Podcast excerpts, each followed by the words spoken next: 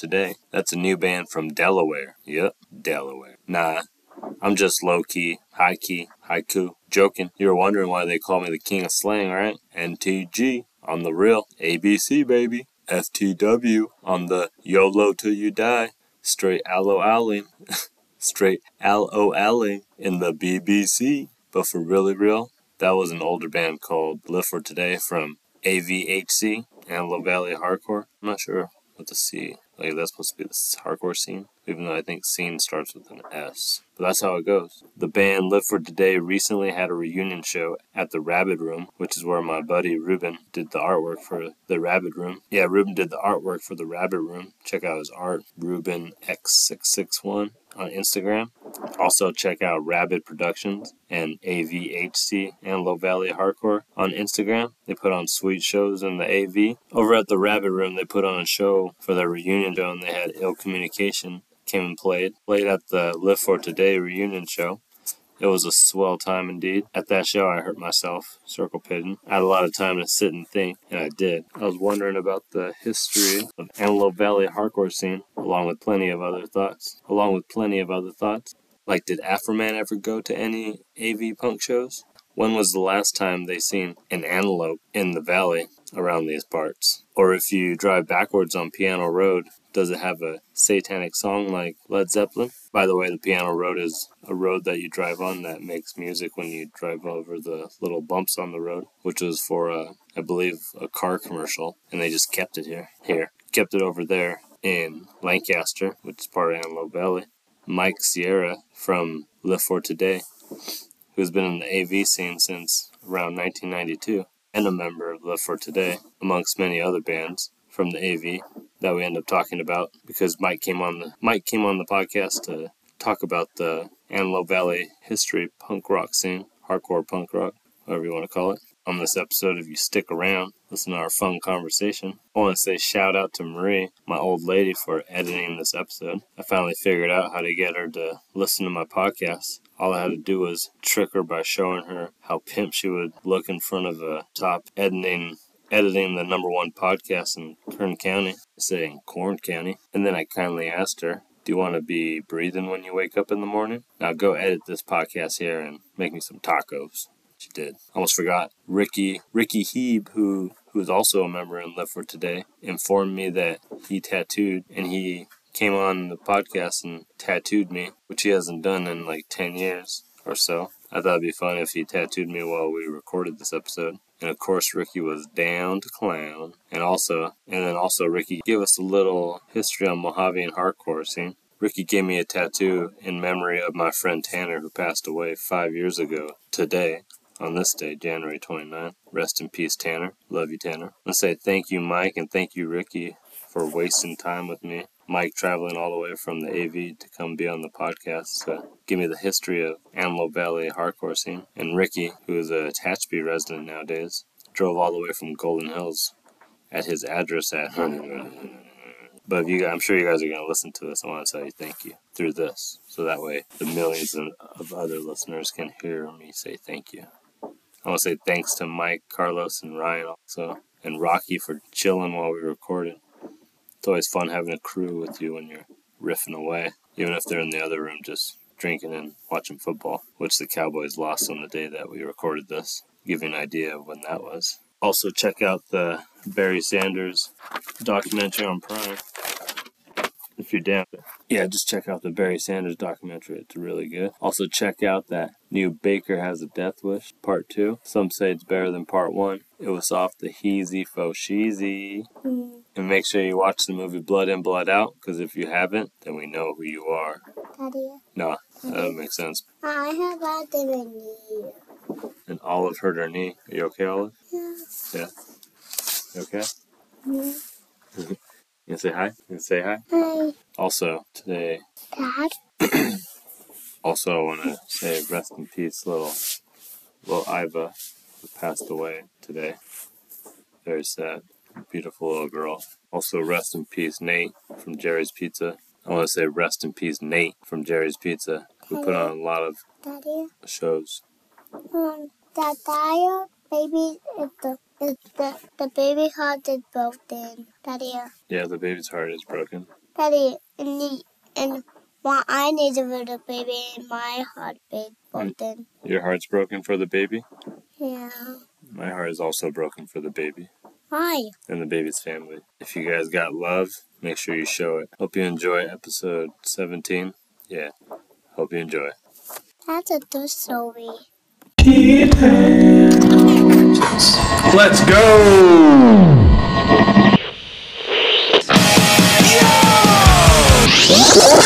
That's all you got. Just the worst.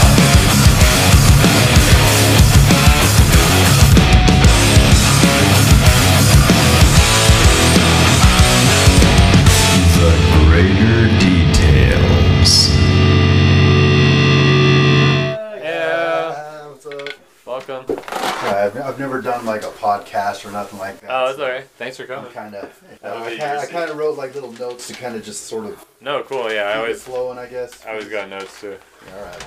No, that's cool that you I brought have, notes. Yeah, our Yeah. history on a little piece of paper. It's not That's like- cool. Thank you so much for driving up here. How many I'm kids you giving got? this guy a tattoo Oh. while we record, so. Yeah, he's got a Well, tattoo well- while we record. Well, me, between us, we have five total, but I have two, like uh, from a one from a previous, and then me and her have, have one together. Okay, She's who's. That's cool. All right, yeah. So you say you never done a podcast before? Yeah. Yeah, I remember the first time I did a podcast, I was so nervous, just because like, what are they gonna ask me? what do they Well, it's like? I didn't know if like Yeah, you know, no. yeah, I don't know how. Yeah, I definitely don't have any cameras. Okay, cool. That's all audio. Nice. Makes Yeah, just little audio. less, uh, Some people, some people ask me like you should get like uh, cameras, but I was like, nah. I don't need think people need to look at my face reactions just when I'm keep talking. it old school. you Yeah. Hearing the voices. adds Yeah, a it kinda makes- mystery. you Makes people use their imagination a little Yeah, bit. you know what I mean. It's, Yeah. It's like listening to the radio when you were a kid. You know. They're not gonna read, so I might as well make them do it somewhere. so I've been recording the whole time, just uh, just because it's fun. If you want to put that microphone, uh, like however you're gonna plan to sit, just like set it up uh, close to you, with this thing in front of you. All right. Yeah. Yeah, that'll be good. Whatever that thing is. I'm sure you've done this before. You've recorded, no, not podcast, but you've recorded things? Yeah, yeah, Like in a band wise? yeah, yeah. Actually, we just wrapped up a recording for the band I'm playing in right now. Oh, that's right. What band's that? Uh, we're called Nukem High. It's, Nukem uh, High. Yeah, it's just straight up punk rock band. Oh, really? It's like people try to ask what we sound like. It's like I don't know. Imagine sounding kind of like DFL, but having more of the mentality of like G.G. Allen or the Meatmen. Just silly. Oh, really? Punk, just silly punk. The lyrics are so stupid. You know, our vocalist had asked like, because he was like, "You guys don't mind?" And I was like, "Dude, last thing I want right now is politics in my music. I'm just done with." Trying to please everybody right now, you know. yeah. Were you normally in like with politics in most of your music? Normally. Well, you know, hardcore bands are usually semi-political, anti-racist, or this and that. Yeah, yeah. Of course, we have those ideals, but it's kind of like we've all been there and done that. And right now, the climate's just very touchy, and it's like you know, if we're gonna step on your toes, then we'd rather just step on them just the old school way, like just to piss you off. Like, why are you grown men singing about stupid shit like that? It's like because it's funny. I don't know. yeah, yeah, you know? yeah. So that's that's kind of where I'm at right now with that band. It's it's kind of easy because uh, our, our guitar player basically uh, writes all the music, so I'm just you know coming up with bass lines to go with it. He has a different writing style than I do. His Alright. is really short and fast, kind of like uh, like old school dwarves, just really fast paced punk rock. It's Uh, cool. It's fun. You know, we do our thing. We've all got kids and stuff. He's got a guitar player's got a kid on the way. My daughter was just born in September. Oh, really? So so we still you know got priorities. We do it for fun, and that's just Yeah, where we're at. You know, but with the recording, I think we're planning on possibly putting it out on CD and vinyl, which will be cool for me because I've never, as much as I love vinyl, I've never made it to vinyl. no, same here. I've always wanted to get Yeah, something on you know, record, but like- I've never done it. Oh man, there's been a couple opportunities that I am so bummed about. You know that we could have had the opportunity of being on vinyl with some other bands that I've been in, and you know, one I could say I blew. All right. Yeah, because it was at a time when I was in a band with. uh Well, I mean, I'll go into the history of like oh, we're not recording right now. No, we are recording. Oh, like, sorry. No, no, sorry. That's okay, all. yeah, I didn't even get into it. We're starting off with the most recent stuff. No, yeah. Right now we'll talk about that. Then we're gonna start at the beginning. Yeah, well, it, you know, it, it was kind of like a, uh, at the time, you know, my, you know, it was a, we left on kind of like angry terms. You know, bad terms. It wasn't like, you know, pissed off shit, but it was just like I was done. And, you know, our friendships were just kind of, you know, we're younger. Yeah, yeah, yeah. And I got hit up by, uh, I'd sent our demo out and I got hit up by uh, the Kangaroo Records in Amsterdam. Oh, really? Wanted to put out a seven inch. And of course I was bitter and I was like, why do I want to put it out? It's going to help them out, not me. You know, Yeah, yeah, yeah. now we're all friends. It's all water under the bridge. Yeah, it's so like, now you "Oh, wish I it was have had a there and they would have paid for it. you Yeah, know? yeah. yeah. Getting label help is, you know, for any band Is know, awesome. Put, yeah, putting out your own stuff. Yeah, it's cool. We can do it. We're all adults now and stuff. Yeah, like, yeah. What we're planning on doing, but man, especially back in those days when you're trying to like get out there more. Like I can't really say we're trying to get out there so much with this band. We're all- older. We Just trying to have fun with it. Yeah, we're just having fun. We'll play local. If we can do out of town, if, it pretty much it comes down to no stress. If we can do it, we can do it. So if it comes to out of town show, we'll, we'll try to do our best to make it. You know, but you know, family first kind of is kind of how it is. Yeah, it works you know. for everyone, yeah. Yeah, but luckily there's like places to play like in our hometown. Is everyone from Antelope Valley that's in that band? Yeah, Palmdale and Lancaster and uh, Jeff originally was when I met him. He our singer. He actually lived in Rosamond, Okay. so And now he lives in Antelope yeah, Valley? he lives in uh, Lancaster now. Okay. Yeah, he's. I've known him for pretty long. Actually, all those guys I've known for about twenty years. Oh, that's cool. Yeah, That's it's, gotta be fun that you guys all get to meet up and hang out. oh yeah, dude. You know, just trying to like kind of uh, come up with like basically like just a small notes just to try to keep it flowing. Yeah. you know, I was kind of looking back at old flyers and whatnot, and just trying to get dates because it's like some of it's kind of hazy. So some of the dates might be off a little bit, or they're at least close enough to where it's like I'm gonna try to follow it as much as like how it happened. You know, Okay. how it all went down. I guess you could say. So I guess then, since we were talking about it, well, I'll just start over now at the beginning. So this is the greater details, episode number seventeen, and uh, so I went to the Live for Today's uh, reunion, or is that what you call it, a reunion yeah, yeah, show? a reunion show. reunion show, and I and afterwards I talked to Billy or Bill or William Martin, if I may. You can call him Billy. Billy, who is who's the singer of Live for Today, and I asked him if he wanted to come on the greater details and talk about the Antelope Valley punk hardcore history or just like punk hardcore scene, all of that. And Billy suggests I ask Mike Sierra, which is who who I'm talking to right now, who I have in front of me, and also I have Ricky from Live for Today, and he's sitting right here tattooing me. while we do this. And um, first, I was gonna ask uh, Mike. I call you Mike, right? Yeah, yeah. Why do you think Bill, Billy asked suggested that I ask you to come talk about the punk hardcore Antelope Valley scene? Uh, probably because I'm older. Oh, because you're older. yeah, I'm 49. You've been around longer Yeah, than the I, was probably around longer than him. You know, not it's not one of those things I try to you know throw in people's faces like, oh, I know more or some shit like that. It's No, just definitely. you know, it's just I've been Just- around longer, it's so just a therefore, fact. yeah, you know, so it's kind of just you know, kind of like with those things, kind of like you're more. It's more like you're just fortunate to be born at a certain time. You know, Right. like I wish I was born sooner than I was. I could have been part of the punk scene back in the '80s. I know a lot about it, but I wasn't there. you Yeah, know? definitely. Yeah. So So how did you and so first where were you born and how did you end up in Antelope Valley? Well, I, I actually was born in uh, Santa Paula because I grew up in Fillmore, but Fillmore doesn't have like a hospital. Okay. And so the closest hospital was Santa Paula. So technically, that's where I was born. Okay. But I grew up in Fillmore. Um, got into like music. Ba- basically, my story would be as cheesy as it sounds. I was like, it was my transition from sixth grade to seventh grade. I got into like metal. So I got into like, you know, uh, the bands that were like popular at the time. I guess was uh, Bon Jovi, Cinderella was one of my favorite. Though glam metal bands, Poison. Yeah, yeah. Right, I still like all that stuff to this day, but you know, of course, when we got into later years punk, it was kind of like Yeah. kind of hide on the it. shelf. Yeah, you had to kind of hide it and be like, oh yeah, I kind of like it, but I don't want to tell that to my friends. You know, now my friends don't care what I like. I like what I like. Yeah. But I got into that, and just real quickly, it was just like it was always like a search. You want something heavier or something. I don't know. I just the way I grew up, I wanted something meaner. First thing I saw was Iron Maiden Killer's tape. So I saw that. You know, the cover is Yeah. iconic. You know, still to this day, they are my favorite band of all time. Iron Maiden. Yes. Oh, that's yes, awesome. they are my favorite band. Ice Chest, Iron Maiden, Ice Chest. Oh yeah, yeah, I see that. But yeah, so uh, The what's it? The um the The- airplane.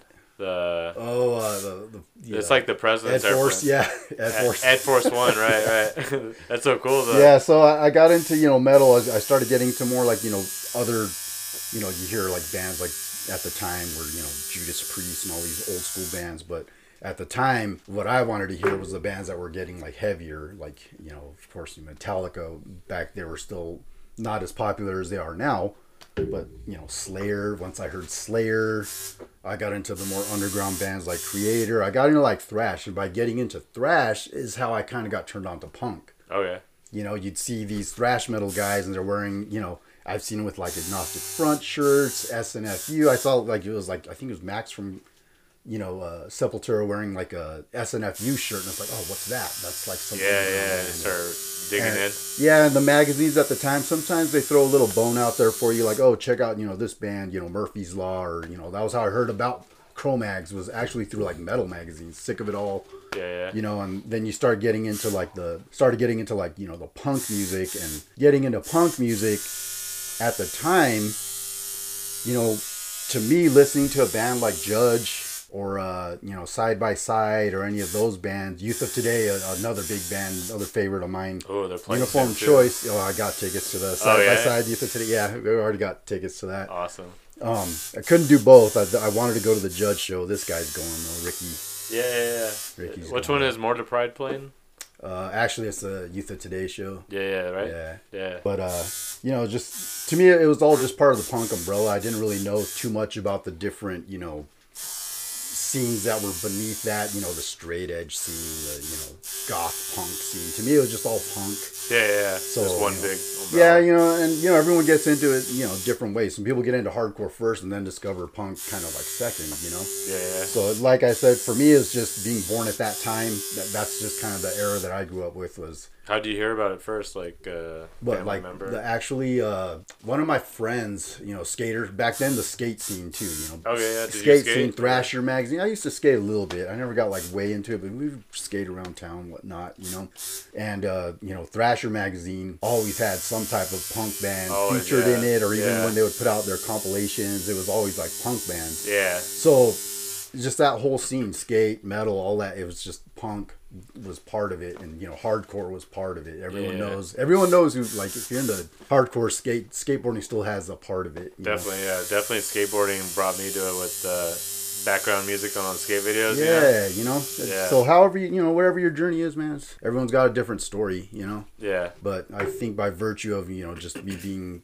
Let me interrupt you to tell you about our sponsor for today, and that's Newsom's Honey Farm. Did you know honey was a hot commodity in medieval Europe? And I hear medieval times are coming back in a big way. So if you don't want the Black Plague, come get your honey to help with the allergy season. It's wintertime and spring is right around the corner. So if you're from Tehachapi or nearby, get your local raw honey and help combat those allergies. And it's just darn good too. He dog. At Newsom Honey Farm, they have beeswax, 12 ounce jars for $12 a glass, beeswax small, $10, large $20, 16 ounce jars, $16 a glass, $20 creamy cinnamon honey glass jar, 3 pound jug, $30 plastic small milk jug, 36 ounce. Six pound jar, $70 in a glass. Hello. Straight from the beehives to the jar, raw honey, baby. You can pick up your honey on the corner of Highline and Tucker in Tehachapi, or at their beehive, as we call it in the bee world. Or home as you norms call it, over at 16978 Highline Road, which is the corner of Denison and Highline. You can shoot John a text at 661 221 2775 or just email him like the good old days at newsomhoneyfarm at gmail.com and place an order ahead of time. They also deliver if you're local. Did I mention he also does bee removal? If you have some bees buzz, buzz, buzzing around and gophers, and they also do gopher removal because remember, all gophers go to heaven. Now back to your favorite podcast on this side of the Kern River, or should I say Corn River? Bong. I was born in 1974. Okay. So, you know, I was a kid in the 80s. So, what I really remember about the 80s isn't so much punk, other than, you know, MTV. people telling us that there was the weirdos and, you know, you'd see here and there on TV movies and whatnot. You know, but my memories is more Transformers and Voltron. And, Oh, yeah. You know, because I was a kid, you know, so Well, then I'll ask you that because I was going to ask you uh, this just for fun. Um, if you were a transformer, what uh, what would you transform into? Oh, I, what would I transform into, or Yeah, who would I be? No, like what would your car be that you would transfer in? Oh And- man, I, I think I you, you know I I'm not gonna be a car. I'm gonna be like Soundwave, be a little ghetto, ghetto. Yeah, yeah, Soundwave. you know? Yeah, you know, ghetto boombox. You know, yeah, have, have little enemies that could pop out of me, my little crew. yeah. That that was my favorite, by the way, was was Soundwave. Soundwave. That was your favorite one. Yeah. Soundwave was sweet. All right, now back to what we were talking about. so you, uh, when did you end up in Antelope Valley? Uh, I moved to Lancaster in 1992.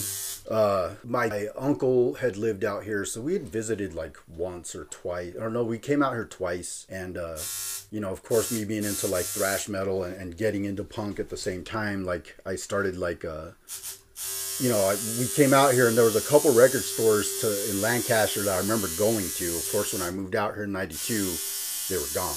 Oh yeah. Yeah, so it was kind of a bummer because I'm like, you know, wanting to go down to a record store. The only thing they had was like the chain stores at the time, which even now it's like I wish we had those. What uh, records were you kind of like looking for? Uh, I remember I picked up a Samhain cassette tape, and I was like all stoked about that. I was like surprised my parents didn't flip because of the cover. oh yeah. You know, the Initium where they got all the blood and all that. Stuff. Yeah, yeah. They didn't trip out on that, surprisingly, and Were they pretty that- like protective on like what you listened to, or Yeah, they they did not like me getting into like you know even like Iron Maiden, Oh, really? especially Slayer. It's like I would have to hide the pentagram stuff around. I grew up Catholic. I'm still Christian, Okay, yeah. but it's like I always had to kind of hide that stuff from them. I mean, I told you I got into like the music with like glam and stuff. Yeah, so yeah. Stryper, I still like Stryper. Yeah, yeah. And like they didn't like them even. I was trying to like like they're a Christian band. You gotta give, the- Well- them the okay, but it's like nah, they just they just didn't like it. It's cool. what were they more into?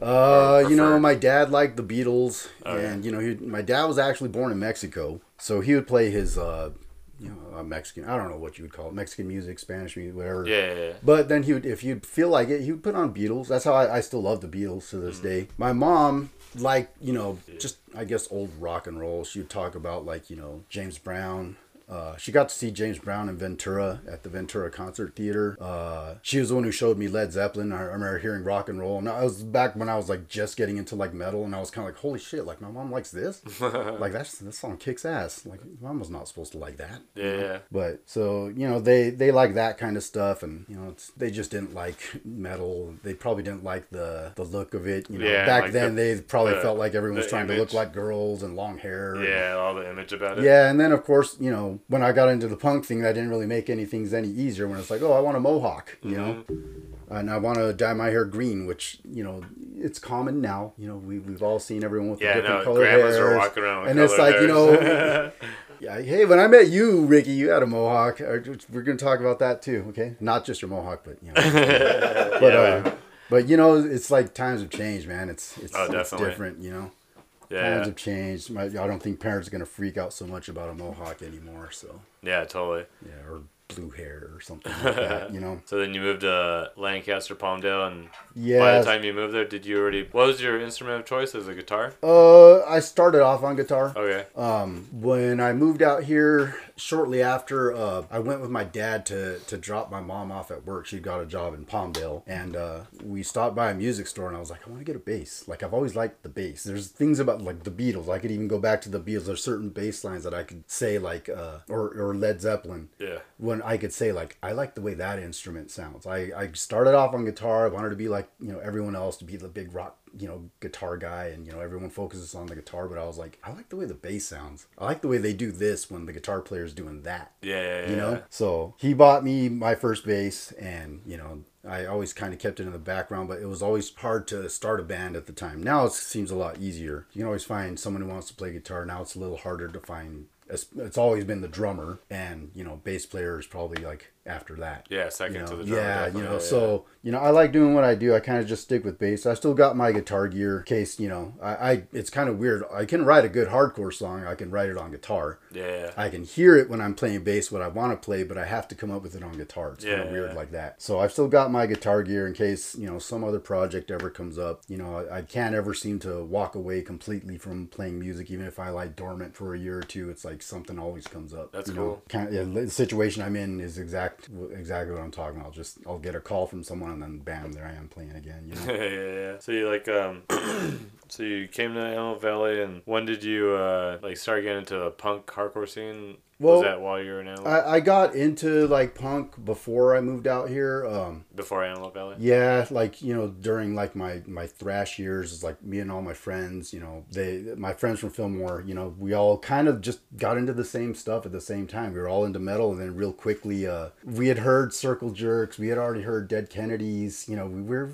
down with listening to both punk and thrash. But when my friend Tim Yeah. brought the Minor Threat tape, that just changed it completely Really? when we heard the first minor threat, you know, the self-titled one. Yeah, yeah. I was just looking. know I as- have that seven inch. yeah, like you know, if, if that just we all just went headfirst all into punk. We just Oh, were just full on. We wanted to just listen to nothing but fucking hardcore punk. You know. Yeah, yeah, yeah. And then you know, the more and more you get into it, like you just start discovering all the other bands that were part of the scene. And, Yeah. You Would know. you, was there be a lot of like going to Oxnard? Was there anything going to Oxnard since you Uh, lived we'd, over there? we'd go to? Oxnard. Like before I moved out here, we'd seen like uh, you know Ill Repute played a few times. We got to go see them. One of those shows, uh, Circle One had played. Um, the Grim, you know, and there were local bands at the time, which you know uh, that'd be, that'd be a story for Ventura. But there was Yeah, a, yeah, the local band at the time was called uh, Arch Enemy, Oh, not the the big metal band from you know Europe, but they had a local band called Arch Enemy, and they were kind of like you know always playing shows. And we'd uh, anytime they would play, we'd come out. There was a club in Ventura we used to go to called Moggs. It was like a upstairs place and all ages, so it was it was right up our alley. I remember the first time we went there, we met up with my buddy Tim's friends from Santa Paula, bunch of skaters and stuff, and you know everyone. was You skated too? Yeah, we all skated. You Oh, know, that's we all cool. skated, rode, you know, BMX style bikes. Yeah, stuff. just we like- we were just kids. You know, we Yeah, were yeah. teenagers. And you know, I remember we went to that. That was my first punk show. Was at that club, and you know, before that I had seen a couple like thrash shows at the Ventura Theater. Yeah, yeah. You know, I actually I remember I was all stoked. We went to go see Exodus, and I met Mike Muir from Suicidal. Like, Oh, really? Yeah, it was like cool, you know, but we weren't like punks yet. You know? Yeah, yeah, we were cool. It was like cool listening to punk and stuff, but we I wouldn't say we were punks. Yeah, yeah. By the time we went to Moggs, we were like full on getting into punk. The minor threat uh, mentality was in full session, and that just opened my eyes. You know, seeing kids just go nuts. It, you know, it was, it was cool. Like the thrash metal, they had a pit too. First time I went to a pit was you know for that. You know, XL and overkill and violence. I'd seen that in Ventura, but going to a punk show, it just had I don't know. I want to say a funner mentality, but the kids were younger. Yeah. You're not dealing with you know people More like you know the 20 year olds at the time. You know, it was pretty much all kids, and Mm-hmm. like it was just great, man. That that opened my eyes to to punk, underground punk. You know, Yeah. a local scene. So whenever you came to Antelope Valley, you uh, you were kind of were you searching for that already? Like Oh yeah, right away, man. I mean, I remember, you know, I, I came out here. I moved out here was in February, right? And uh, I should have brought the flyer, but uh, I was actually uh, walking home from school, and I'd already met a couple of the, you know, reject types. You know, you right away back then you could like see someone with like a band shirt or something Yeah, totally. and you know you could relate right off the bat. Now it's kind of funny. There's a couple times I work at Walmart, so I'm running. I see people left and right. Yeah, I'll see a kid with like a you know bad brain shirt. I'm like, hey, cool shirt, and they're kind of like, yeah, yeah, kind of like, yeah. Yeah, he you doesn't- really oh, man, know what he's on, man, wearing, Just yeah. complimenting your shirt, dude. Yeah, on, he I- saw someone famous wearing it, so he got Yeah, it. it's like, dude, it's you know, come on, let's let's be friends. yeah, Same back stuff. then it was harder to find those shirts. So if someone had it on, like Yeah, you know, More likely they- of a unifying factor. You know, I don't want to just get down on you know today. Obviously, hey man, you know, here we are doing this, so it's Yeah. still cool. It's still got some cool elements, you know, No, making new like- friends and whatnot. You know, But, Yeah, you know, and, yeah. Uh, so I, I hooked up with some of the people at the school, and they were telling me about a show going on. I was like, okay, right on, you know. And uh, I was walking home from school one day, and just some random car just drove by and yelled flyer. and they had crumbled up a flyer for that show and threw out because I was wearing a you know punk army jacket with like an exploited patch on the back. You know, so right away they yeah, knew they, like they oh, this knew that you go would to the like show. Yeah. And it was the show that I went to. It was a Terminal Holocaust. Um, there's a band called Duct Tape. I'll kind of go over these bands a little bit more. You know, kind of talk. Um, a band called Grunt People and a band called Mortal Feast. And you know, I didn't know what to expect. So you know, I, naturally I just moved out here, so I was still keeping in contact with my buddies from Fillmore, and my buddy Danny Jowers actually uh, came out. We came out and picked him up, and uh, he went to the show with me. That way, I had someone, and it was fucking unbelievable, dude. They they used to do these shows at the old fairgrounds when I first moved out here, and not not the fairgrounds that are where they are now in Okay. Valley. They, there was an older one in the kind of It- east side of Lancaster. Yeah, I think I remember that one, like kind of by a flower, uh, some flower place or something. Probably. Like- I, I want to say they used to do like. It was like in the center of. Uh, you know? Oh, you're talking about the Poppy Festival? Is that where it was at? Oh, I I think you're thinking of like uh, the city park. okay, that's what I was thinking. At. Yeah, no, the, they when I moved out here, the Antelope Valley Fairgrounds were more kind of like on, on East Lancaster. Okay. And you know they they eventually stopped doing that and built them at the other place. But when I moved out here, that was uh, one of the spots that they were doing some shows at. Okay, so it was outdoor shows or was it? It was a big indoor because they would Oh, have indoor. like these big like buildings. You know, it was, every time I went, it wasn't in the same building. I went to a few shows at the fairgrounds, but it would be like some other big oh, hall Oh, or like wherever some- they could get it. Yeah, you know, and like we went there, me and my buddy Danny, and you know, right away we go in and, and you know, we're just in the parking lot and we're just seeing like thrashers, traditional skinheads, Nazi skinheads, you know, punk rockers, death rockers. It, it was like everyone was there. We were like, holy shit. There's just like- a lot of people. Yeah, dude, there was like easily three to four hundred people at this first show that I ever went to out here. Dang, that's crazy. And you know, and it was cool because it was like, wow, like, like, we didn't know any of these bands. They're just local bands, you know. Yeah, they're all local. Yeah, and like uh, Terminal Holocaust, you know, they were like I guess the the headliner and the the big band at the time, you know, like the Yeah, the yeah. big guys on the block as Yeah, far as you know Antelope Valley. Holy shit, man! They got everything from stage diving, still to this day one of the biggest pits I've ever seen. It, Oh, It just went crazy. That's you know, awesome. It was fucking good shit, dude. You know, so the, when I moved out here, my, my witness to the scene was it was it was fucking popping. It was all just how it should be, all a bunch of rejects. You know, no, uh, Yeah. you know, if everyone had their cliques, it was still all part of the same bullshit. You Yeah, all yeah. showed up at the same show. You know, How old or what grade were you in at that time? Uh, I want to say I was transitioning from sophomore to junior. Okay. I think. All I right. it was, it was a long time ago. Was- Yeah. I dropped out of school, so. Oh, really? so yeah so i mean it's kind of hazy to to remember like exactly, but I'm pretty sure it was like from sophomore to junior. Oh yeah. Yeah, because I completed sophomore in Fillmore. yeah, but yeah, man. Why'd you so- drop out for? Just for fun? Uh, honestly, I just couldn't deal with it. You know, Mhm. like I, I, I think I should have been put in more like special classes or something. I think my mind was always, I was always daydreaming, and you know, now they have a lot of programs, and that's good for the kids to kind of help them along, to focus more. But Yeah. I couldn't, man. And my parents, you know, God bless them, but they didn't really push. You know, Yeah, to finish it up or whatever. yeah, you know, I think with them it was kind of just, you know, they were satisfied with getting a job. You know. Yeah, yeah, yeah, totally. Yeah, so they're they're hard workers till till the very end. Yeah, so like, they, was they did instill that in me. I am a hard worker. I know that. Was it my mom finished? She stopped going to school in like seventh grade, and my dad, I think maybe even before junior high. I don't even know.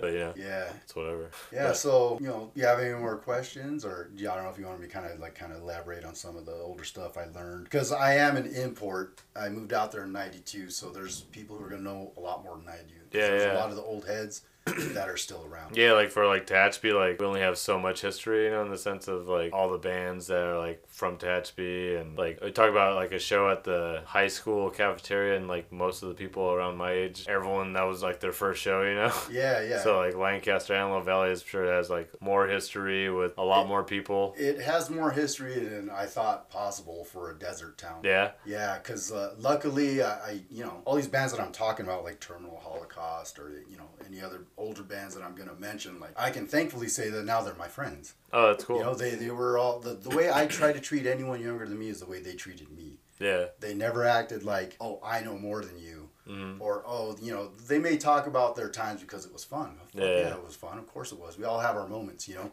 totally. But they're not trying to do it like saying, oh, well, your scene sucks and ours was better oh, definitely. they never tried acting like that, and I'm grateful to that. You know, I'm gonna name drop a few people at the end of this Cause, That's awesome. because I owe a lot to them. Not just how or what I know, but just you know how I am towards the the younger generation and, and anything like that. You know, Same if anything, here. I'm damn proud when I see other bands going further than I ever did musically. Yeah, It's just totally. for me, they're putting our family on the map. You know. Yeah, just proud that they got to go that far and all that. Yeah, yeah. That's why I'm like with Andy Frontier. Like he's the one that like showed showed me how to treat other people. Like when your band's going, like bring everyone, just like invite everyone, make it a like a family affair in a sense. Yeah, you know, uh, I mean, I'm skipping some of the history, but when I was in a Stand Against, he must have got a flyer that I had made because, you know, our history is kind of spotty with like venues and, and stuff like that. It's got its dead moments, and you know, it never dies off completely. It never ever does. But, Yeah, yeah, but one of the lower points when there was really no place to play.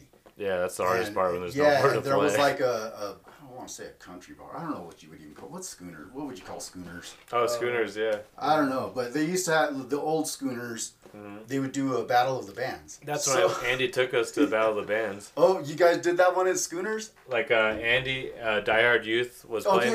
Okay, okay. I'm actually gonna bring that up. Is that the one so you're talking Andy about? called me right Yeah. to ask me, hey, how do you guys book shows there? And how we did it, because you know we just got basically like our friends' bands, like they would invite you to come in, and you know you have to go over the rules of the contest and all that stuff, and we didn't learn about competing. We just wanted to play a Yeah, damn place show. to play a show. So what we did is we got all our friends and like they would have you like sign what day you're gonna play. So naturally we just got all our friends to put our bands on one day and we just made it into a punk Yeah, show. made it- yeah, yeah. That's all we did, right? So I was probably I was at that show. so I had mentioned okay, well I had met, well we didn't play that show Oh, unfortunately. really? Yeah, so I got a call because we had put out flyers for that, and and Andy had called me up, and we were kind of chit chatting. Was telling me about the bands he likes and stuff. We were mentioning uh, what did we talk? I remember we were talking about we ended up at the same Snapcase show. We didn't know each other, but we both went because at the time Revelation Records used to have a thing on their website called like Bands and Vans, and uh, Seven Seconds was supposed to be playing this show at the Roxy, so we I got tickets. I guess he got tickets, and then we go there, and Seven Seconds didn't play. and it's like Snapcase is cool and all they're great live and all that, but it's like you know seven seconds is You're seven seconds. You know, seven that's that's the band yeah. I wanted to see.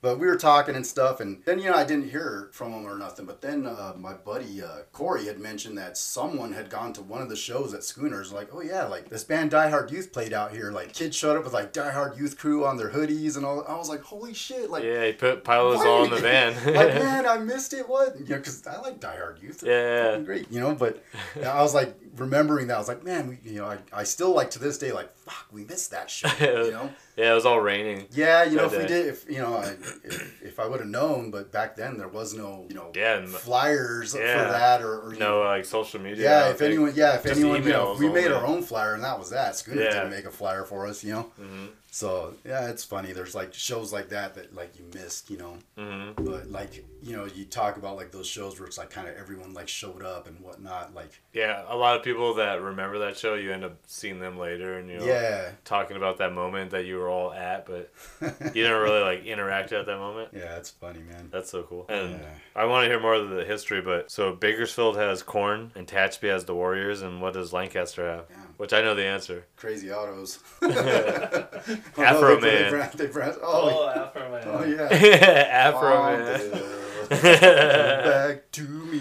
but yeah, yeah. So I want to hear about the history of the Antelope Valley Hardcore and like all the bands. Yeah. But also, how did uh, I want to hear about your history about your? Or are you gonna throw that in there, like how? You, Oh, yeah, like all the bands you played in. Yeah, my history will be thrown in there. Okay, yeah. Let's just let's yeah, just so about you know what I talked about living in Fillmore. Uh, before I moved out here, my buddy Ben Valenzuela had moved out here, and he told he had a job at uh, Chevron. It's I guess it's on uh, Avenue K and 10th, where that it's like a Chipotle and Starbucks now. There used to be a Chevron gas station. Okay. Uh, Bob from Terminal Holocaust worked there. So he made friends with them, you know, being all into thrash and metal and punk and whatnot. And through him, I heard about a band called Baboon. And when I moved, I hadn't heard them yet, but he was telling me about it. He was like, yeah, I went to their shows. You know, back then it was por- probably more backyard parties and stuff and you know tell me how the shit went off it was going nuts. And you know finally when i moved out here uh, made some friends through school and you know going to shows. And uh, someone had one of the baboon demo tapes because pretty much all they really had was was demos you know? Yeah. And that shit was just so fucking badass punk rock. It was like right up our alley. It was that bridge in between hardcore and punk. Okay. But back then, everything was just hardcore, you know, Yeah. it was the underground. But they, yeah, they were a good band, and you know, like I said, later I ended up becoming friends with people. So I, I ended up becoming friends with uh, the, the the original band members, you know, Vince and uh, I never really knew Doug. I know I'd met him, but I didn't really know him that well. And uh, Vince and Matt Adams. And Vince, you know, he showed me a, a video of the first time they had played, which was actually in California City. I think it was like a Like trailer City? park or something like that. Really? Yeah, and Matt Adams was singing for the band. Uh, Vince still played his guitar, you know, and that was like 1984. What do you think that camera looked like that they were filming that Oh, it was probably, probably looked like a bazooka. Because you know? people are probably hearing this and just think yeah, like a camera, yeah, a he- phone. I remember one of the times we were hanging out, and he just busted out with this old VHS, like check it out. Just like holding it like this. Yeah, it's like the 1980s, man. So, so it, the history goes that far back. Yeah, yeah. That's what I mean. I was like That's awesome. surprised, you know, because you would think, you know, that's just all LA. But apparently it did reach out here, you know. So they're like the first band that I know of as far as history goes. I'm not going to claim to know everything about that time because that was before I moved out here. Mhm. This is just from what I've heard from friends, you know, the, the band members themselves. Yeah. Uh, so that that was, you know, 80s. Uh, and I guess they still played probably up to maybe the early 90s in some Oh, really? form or another, you know. Yeah, and that was And, uh, that was like cassette tape. Yeah, cassette tapes. It was all cassette tapes back then, you know. Do you have a copy of that? Oh no, I don't know what happened. I had I had dubbed it from that demo tape. Oh, okay. I don't know. I have so much stuff. I have no idea what happened to it. You know. Whatever you can find on YouTube or something. Yeah, that'd be nice. Or you know, I'm wondering if I could just my uh my singer still talks to him. I still I'm still friends with Vince. I just don't have his number or nothing. But Mm-hmm. Uh he actually just talked to him last Sunday. Oh, really? Yeah, so he's he went to the Black Flag show. Oh, that was Yeah, just, that so- already happened. Yeah, that happened at transplants, and you know, I debated whether to go or not. I decided to just you know chill, Chill. have dinner with the family. Yeah, yeah. But um, so he's still around. So I was kind of hoping to run into him or something to kind of get a little more details. Yeah, yeah, yeah. So I can only talk about so much of, of what I know. So I can tell you that it went that far back. That's awesome. Thanks for Yeah. researching and doing all that. And you know, another uh, person who, who knows a lot is uh, JoJo and you know the Ackerman brothers, Bob and JoJo Ackerman. You know, uh, Terminal Holocaust. So I'll just go to Oh, yeah. that. So that was '84 ish, right? So uh, I just recently actually learned about a band called Moral Assault through uh, it's the AVHC flyer page on Facebook. I'm actually new to Facebook. You know, I didn't have a Facebook. I've been anti everything for so long. Yeah, But with having the baby in September, you know, I kind of had to reach out to all my family, get, Yeah, in touch with everyone. easier so, to do it yeah, so way, yeah, huh? a hell of a lot easier Yeah. than trying to call everyone. When my son was born, he was 13 now. You know, my mom was still alive, and she handled everything. She just called everyone to whatever, no problem.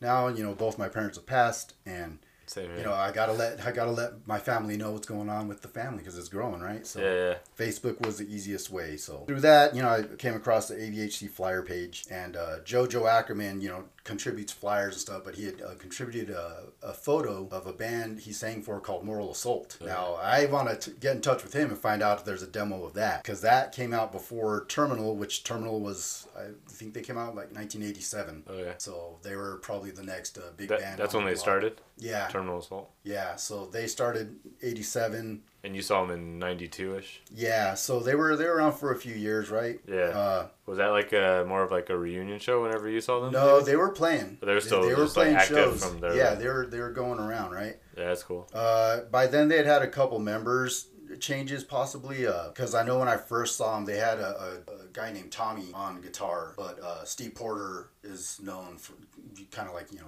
I wasn't the first bass player of Live for Today but people know me as Live for Today right Yeah, yeah. well, so was Steve Porter. Steve Porter was the OG guitar player, and he came in later with the reunion shows. And when they got going again, like Oh, yeah. you know, he's everyone knows Came Steve Porter as you know Terminal Holocaust. So you know, I don't know what the total history is with them. I know I'd heard some demo tapes. You know, once again, I'd like to hit them up, see if we can get those. You know, Yeah, I still have the CD that they put out, but that didn't come out till 2001, 2002, somewhere around there. It was like a CD of like their older music.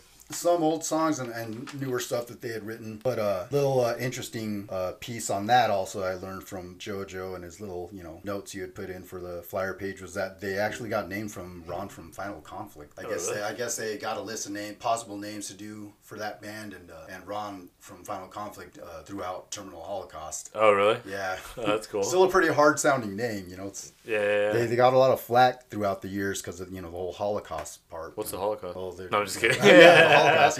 Yeah, but you know, it's you know it's a hard name, man. It's Yeah, pretty hard name. But yeah, so you know those guys are they're you know I've run into them here and there. Especially back s- then, like it wasn't so accepted as like yeah, things are nowadays. Yeah. Still yeah. locals, you know. I mean, they're still locals, man. I I, I get to see uh, at least Bob. I've ran into him a few times at shows, a couple times at work. You know. That'd be cool if they played a show. Yeah, it would be. Uh, as a matter of fact, uh, oh, when was that? 2012? I can't remember. There was a AVHC reunion show where Stand Against played, and That was your first band? no, no, no. That, Uh, that came I thought you s- a little bit later. Oh, okay. Yeah, but uh, damn, who else played that show? Filthy McNasty's. Oh yeah, I wrote that down. Filthy McNasty. Yeah, Filthy McNasty's. Uh, I think Weak Sauce actually played that show.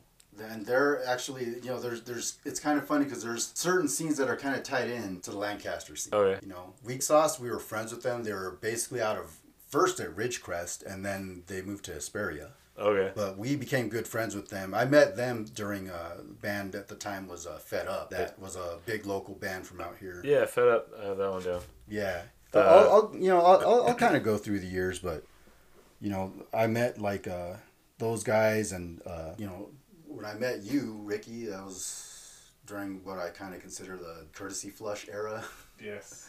right? I met you and your sister. Yeah, where my sister dated the Yeah, and that, that's where I'm gonna have him talk a little bit because I don't really know nothing about Rich or uh, Mojave scenes, right? So you're gonna have to talk a little bit because I don't know nothing about. That's gonna be real short. Hey, that's cool. man. I can go take a piss while you're doing that. Then. Yeah. No, no problem.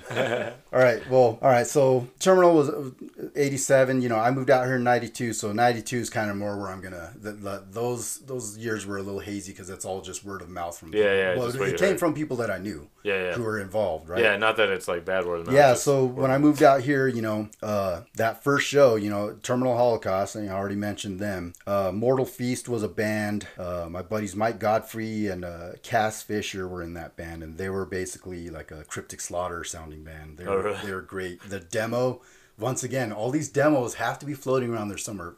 Their demo is great. It's Yeah. just fucking awesome, yeah.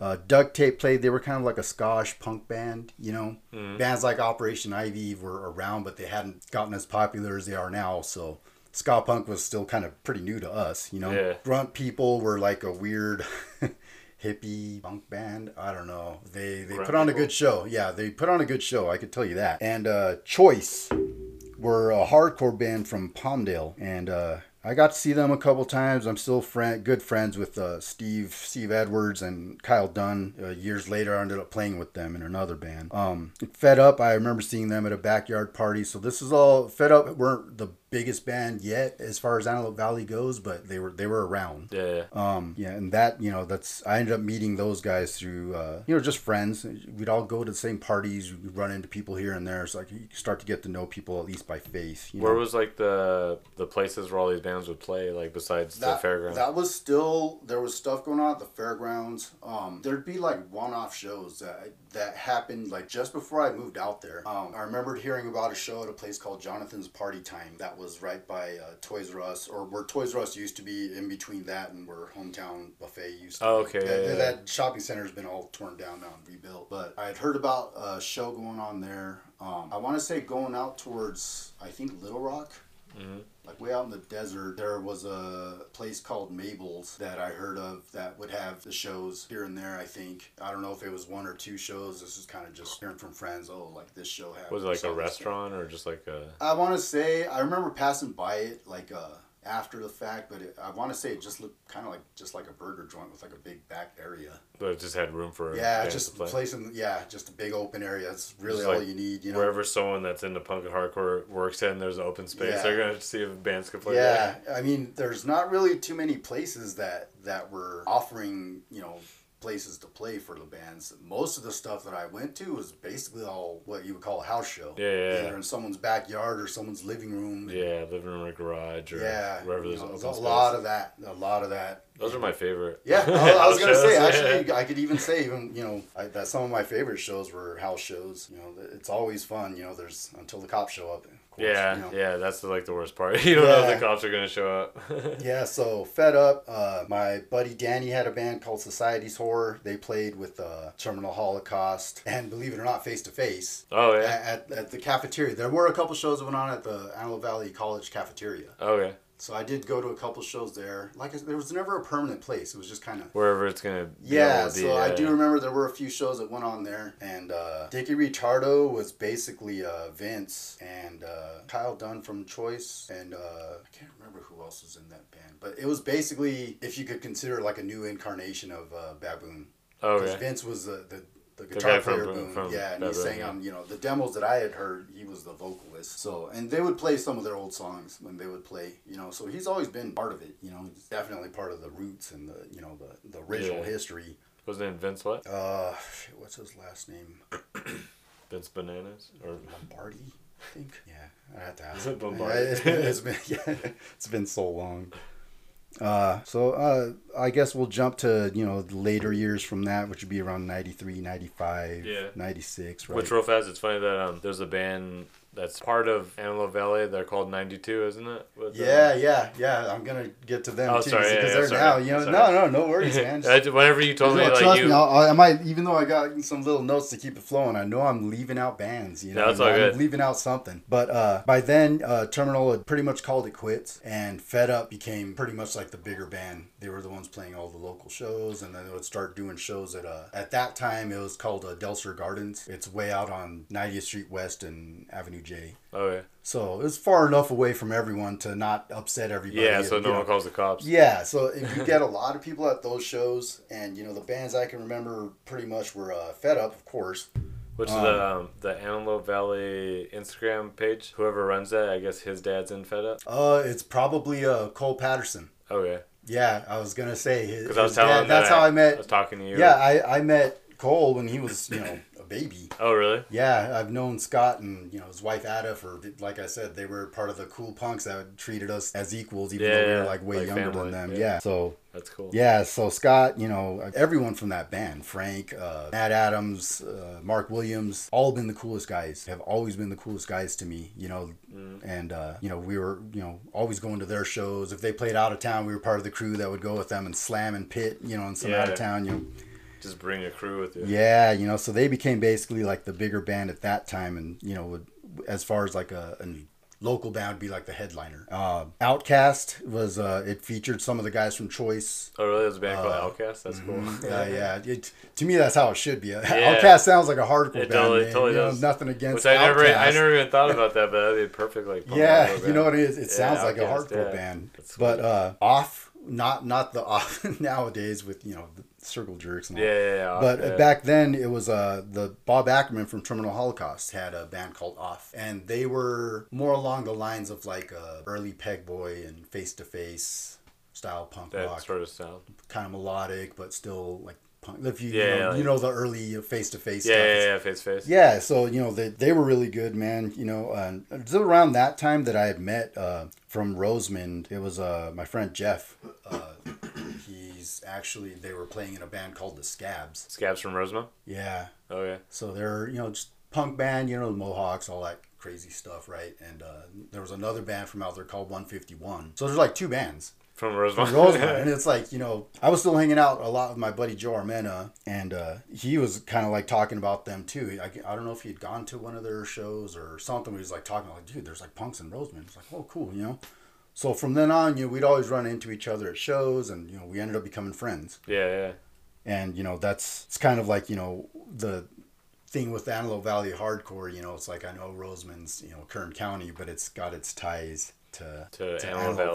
Valley. Yeah. You know, it's it's, like it's all- closer. yeah, you know what I mean. So it's like you know, it, we pretty much any any punks or whatever from Rosamond, we just consider them part of Antelope Valley. yeah, because you probably It's- saw them all the time at shows. and Yeah, you know, it's not like oh they're you know they're off in their thing. They're coming They're to our yeah. town. They're they're they were just you know especially once we all just started hanging out and we were all just going to the same houses and partying and doing Yeah. whatever. You know that was you know the the tie in from like other areas, Yeah. which is you know where Ricky can kind of come in a little bit with uh With Mojave. That's why we were talking about Rosamond. Like Yeah. Mojave's smaller than Yeah, so Rosamond. you know scabs, and you know then then it goes to like uh from there around the '97 ish, you know, kind of like the later '90s, I guess. Uh, Mm-hmm. Subjective Right, still still one of my favorite Antelope Valley hardcore bands, and, and they actually are recently back together and playing shows. sub- subjective, right? Subjective Right, yeah, and uh, there was another band that was brought in a lot of people too. They're called uh, We Out. We out. We out.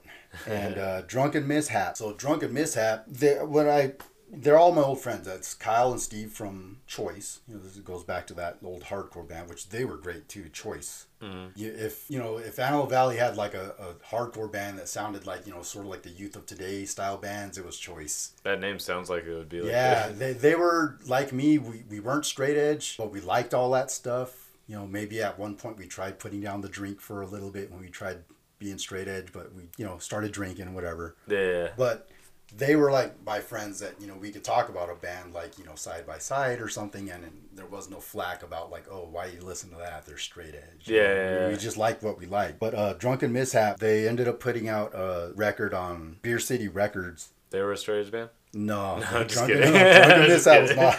As a matter of fact, you saw the, the if you had the seven inch, you, it like folds out and it's just this picture of kegs upon kegs upon kegs, and I was like, Holy shit. I was like, where the hell did you get that picture? Oh, it's like a real picture. yeah, like Joe. Joe told me that it actually came from a picture of some like old like surfer party back in like the seventies, and it's like, holy shit, those guys partied hard. yeah, man. they must Jesus. have headaches after. Yeah, Drunken Mishap and uh, Mr. Orange was like a ska punk band.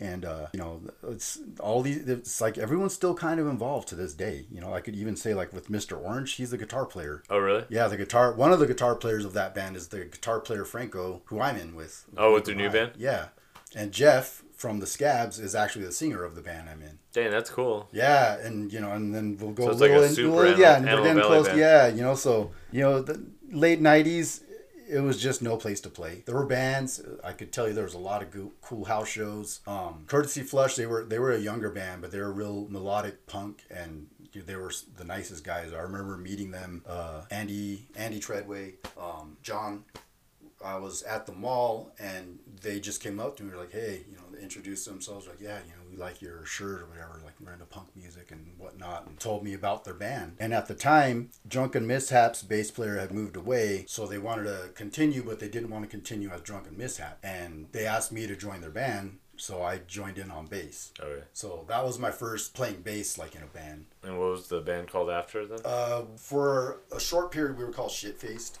I didn't like. I didn't like the name. drunken mishaps to. Yeah, I didn't like the name.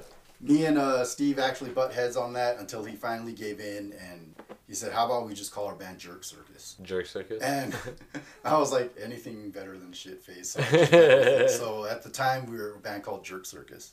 I have the demo tape of that somewhere at my house. oh, that's cool. Yeah, so that one I still have. It's really fast punk. It's really fast hardcore punk. Is really what it is. You know, lots of songs about skating. And uh, you know, the guys from Courtesy Flush invited me over to to watch them play or practice. You know, so it's like okay, cool. You know, so we went out there and they blew me away, man. Really fast, really efficient, and I was like, these these kids back then, you know, kids Yeah. these kids are fucking awesome. I was like, these guys, they know how to play, you know, and they're Yeah. not playing Pennywise or you know something like that. That Yeah, think. yeah. They look like clean cut kids, but they're playing hardcore punk, and it's fucking great. It's tight. It's fucking badass, right? That's awesome. So we hooked up with those guys, you know, made some friends through there. And once again, the, the Antelope Valley hardcore family just continues to grow. Yeah. And uh, you know, we we started playing shows. You know, if we got an out of town show, if we were playing at the Cobalt, we'd get you know courtesy flush in on it, and vice versa. If they were playing like a house show in Palmdale, they got Jerk Circus in on it. So Uh, Cobalt Cafe. uh, yeah, that was in a Canoga Park. Yeah. yeah, You know, out of town. Just if we could do anything out of town, because you know, Antelope yeah. Valley, I Antelope I, Valley I didn't really have nothing to offer. Cobalt Cafe. You know, Antelope Valley, I think, still just had schooners, and that was just if we pulled We're- together and made our own show out of it. You know, Yeah, totally. Where is the Cobalt Cafe at? it's in uh, Canoga Park. That's right. I remember playing there. I just can't remember what it looks like. Yeah, little uh, black room. Mm. It's like a little knee-high stage. Been lots of shows there. Uh, played there a couple times. Yeah. Stand Against. Who else? Did, no, Live for Today didn't play there. Always oh. Try. I played there with Always Try. That's another band. Yeah, you're it's another band. Later, later. in? later. Playing a good amount of bands. Yeah. So you know, then once we started getting to like the '99 to like the 2000s is when Sorry. play there's started to become like you know places to play. Yeah, More or less. You we had a promoter out there that started putting on shows, and they pretty much put them out at the same places over and over. You know, there was Yeah. uh, El Dorado and I remember the El Dorado. Yeah. El Dorado and uh, the Cedar Center. Yeah, yeah. There the Cedar Center, shows, yeah, yeah. the so like whichever Place. one they they would decide to throw it at, but um, it was after I had left Drunken Mishap, which Drunken Mishap was the band. that I blew it with the seven inch. Oh, that that's the one could've put out on tape. Yeah, yeah. of course. You know, all friends to this day now. Yeah. You know, I, you know, I regret that. I Yeah. kick myself in the ass every time I pick up a record and put it on. I'm like, this could have been me. Ah. So it's okay. So 2000s, you know, stand against. It was after the drunken mishap is when uh I guess I'm kind of missing one band. I did have a band with the drummer of Subjective Right, Brian Bailey. What band a short-lived band. We were called Uprising Anger. Uh, no demo or nothing exists. Just a boombox recording that's probably lost to obscurity. that's cool. Boombox. and uh, and uh, Soundwave. And it's just yeah it's just you know we played a couple shows um always had problems finding a bass player. And steve edwards from choice slash you know drunken mishap ended up joining in. And you know we were able to play a couple house parties and and uh, uh one show that I can even recall that we just kind of got thrown on with the guys from Subjective Right, and you know, so that was pretty short lived, but uh, it was that was I guess kind of like my first true band experience.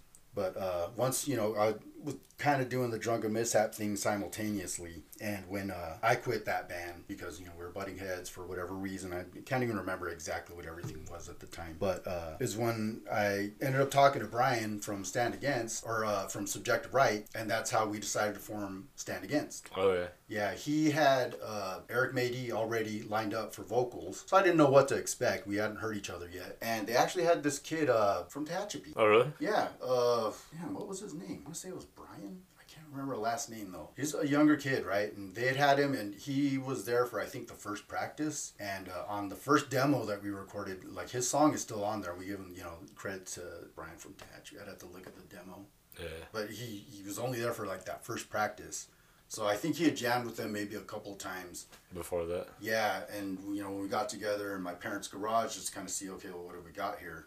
That's where people would practice at your parents' yeah, garage? we, we practiced at my parents' garage a couple times. We did it at Brian's, but the first one where we got together, uh, the nucleus of what became you know Stand Against Yeah. was at my parents' garage, and you know, just right away it was just really fast punk music. You know, like Brian, you know, plays subjective right. There, if you get to hear them, you know, I Go ahead and check them out. Subjective Right. Their music's out there. It's good shit, man.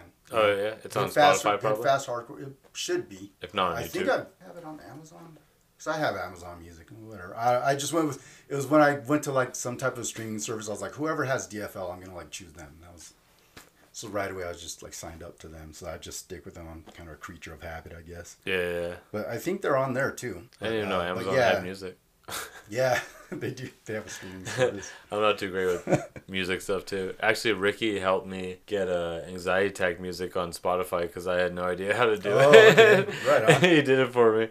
Now a moment for our number one sponsor, Tehachapi Auto Detailing. Oh hey there, did you hear how dangerous it is to exterior and or interior detail your automobile? Exterior dangers such as dirty water containing soap, detergent, residual from your exhaust fumes, gasoline, Heavy metals from rust and motor oils can wash off cars and follow directly to storm drains and into the nearest creek or stream where it can harm water quality and wildlife. The phosphate the phosphates of soap can cause excess algae to grow. Interior dangers such as skin exposure is a primary concern, as many detailing chemicals can cause skin irritation or dramatic dermatitis, dermatitis, skin irritation, or some other word I don't know. To mitigate this risk, professionals like Tehachapi Auto Detailing always wear the appropriate protective, the appropriate protective gear, including gloves and long sleeve shirts to minimize skin contact. Unless you pay extra, then he won't wear any shirt, which makes it more of a risk, which makes it a little more costly, but also more dangerously fun. With Tehachapi Auto Detailing, they take your seats out to get those spots you ain't never gonna get. You know you ain't never gonna get those spots. So contact Tyler Napier at 661-972-5858 for a quote today. Add them on Instagram at Tehachapi underscore auto underscore detailing and let them know the greater let them know the greater D sent you. Maybe they'll give you a little discount, maybe not. Make sure you guys support your local business like T Town Auto Detailing, like they support me. They announced that they're gonna pay for the greater detail stickers and t shirts coming soon. Say what? I know. Crazy. Tehachapi Auto Detailing and Iron Minds were fighting over who, who gets to make the greater detail t-shirts. And Tehachapi Auto Detailing said they were going to detail my skateboard. I was like, sold. Yeah. Now back to your podcast. Now back to the podcast. yeah, so Stand Against, uh, Slurred Speech was another band that was going around during that time. We're talking, you know, 99 to like the, you know, early 2000s eras. And uh, Slurred Speech was actually uh, two guys from Mr. Orange, maybe three, I'm not sure. But they they weren't playing so much the ska punk, they're playing more just like straightforward, just kind of like, uh, I don't want to say fat record style punk. It was a little more harder than that, but it's Yeah, like they were yeah. they were a punk band, right? They cover FYP. They, they covered punk, you know. There there was punk, punk rock, whatever. Yeah, yeah, punk. Uh, Offensive Device was going, and that was basically a drunken mishap with a couple other guys now. You know, drunk jerk circus, whatever you want. It was Jarman on vocals and Steve and Kyle guitar and drums. So you know, it's just kind of like how you know with Baboon with uh, Dickie Ritardo, it's like they're kind of continuing the same Yeah, style, yeah, but they're a different band. So Offensive Device, we played shows with those guys. Uh, it was when we started playing a lot with the guys from Weak Sauce. Like we'd met them, but when we were in Stand Against, was we really started hooking up with those guys. Weeks off. Yeah, we did, we did a tour with those guys, and um, you know, we were always hooking each other up with shows and going back and forth between you know Hesperia and Lancaster and Yeah, just making connections. yeah, uh, Breaking Down. So Breaking Down was another hardcore punk band during those times, and from there is how I met Brandon Panoranda, who's the drummer of our band now. So we all go pretty far back, you know, as far as like friends and, and other bands we played in. Yeah. Uh, we don't consider ourselves like an all-star band. If anything, it's just like we're a bunch of old friends who are finally playing together. Yeah. you know, we played enough shows together. Now let's just play in a band together. Uh, silly band name, but uh, Sloppy Titty Freaks does deserve mention. and what's funny about Sloppy Titty Freaks is they're probably like the longest running band. like they're still playing to this day. Oh, really? Yeah, they still play. They were playing back then, and they still play now. So You know, you When's got their next show? Do you know? Uh, I'm not sure, but I, s- He's I saw them. Yeah, I saw them a couple times at transplants not not long ago. You know, so they're still playing. You know, S- uh, Sunil, Name's the key. Tom Forney, you Yeah. know, and now they got you know Anthony and, and you know his his kids are actually in the band with them. So oh, really? yeah, That's wild. uh, That's fun. yeah, and then Filthy McNasties, you know John Scheimer, and you know uh, Sean Sean Kingsbury. Uh, I actually forgot to mention a band that that Sean was in as was uh, Leisure Boy. So they were another band that was kind of around during those times. But you know later is when they started. You know Filthy McNasties. Yeah. Uh, band for Life was going shortly after that, and uh, Sean sang for that band. Yeah, Band for Life. Yeah, and from Weak Sauce basically came Blood Stand Still, Oh, okay. which was you know everyone remembers them being a heavy hardcore band. And Mm, I remember Bloodstone. Yeah, so before they changed their name to Blood Stand Still, they were actually called Breach of Peace. Okay. Yeah, Yeah, we played a few shows with them. Where's and, Bloodstone still from? Are they Uh, from? Hesperia, Okay. but they ended up uh, when Aaron, their vocalist, uh, I don't know if he just left the band or what the deal was exactly. Cool guy. I, I ran into him like a few years ago, but um, uh, they got uh, Danny Stella to sing for them, and Danny Stella's from Antelope Valley. Okay. right? And uh, when Danny left the band, then they got Mark Williams, and Mark used to play guitar and Fed Up. Oh, really? So it's it's got its connection to to Lancaster, Valley, yeah, yeah. Antelope Valley. So even though they're from Hesperia, they played a lot of shows in Lancaster because we kind of still consider them like a hometown band. yeah, yeah. You know, it's like we all knew Mark for how many years. Of course, we're gonna support Yeah, the band. You know. And we've known Art and Danny from Weak Sauce and whatnot, so we're all just friends. Uh, Rip to Shreds was a band that came later with uh, Joe the vocalist from uh, Drunken Mishap. Uh, kind of a thrashy, hardcore type band, you know. So we're kind of closing up, you know, the, the 2000s ish Yeah. era and getting to more like the middle, which w- was where uh, Yeah, I kind of got involved with after Stand Against.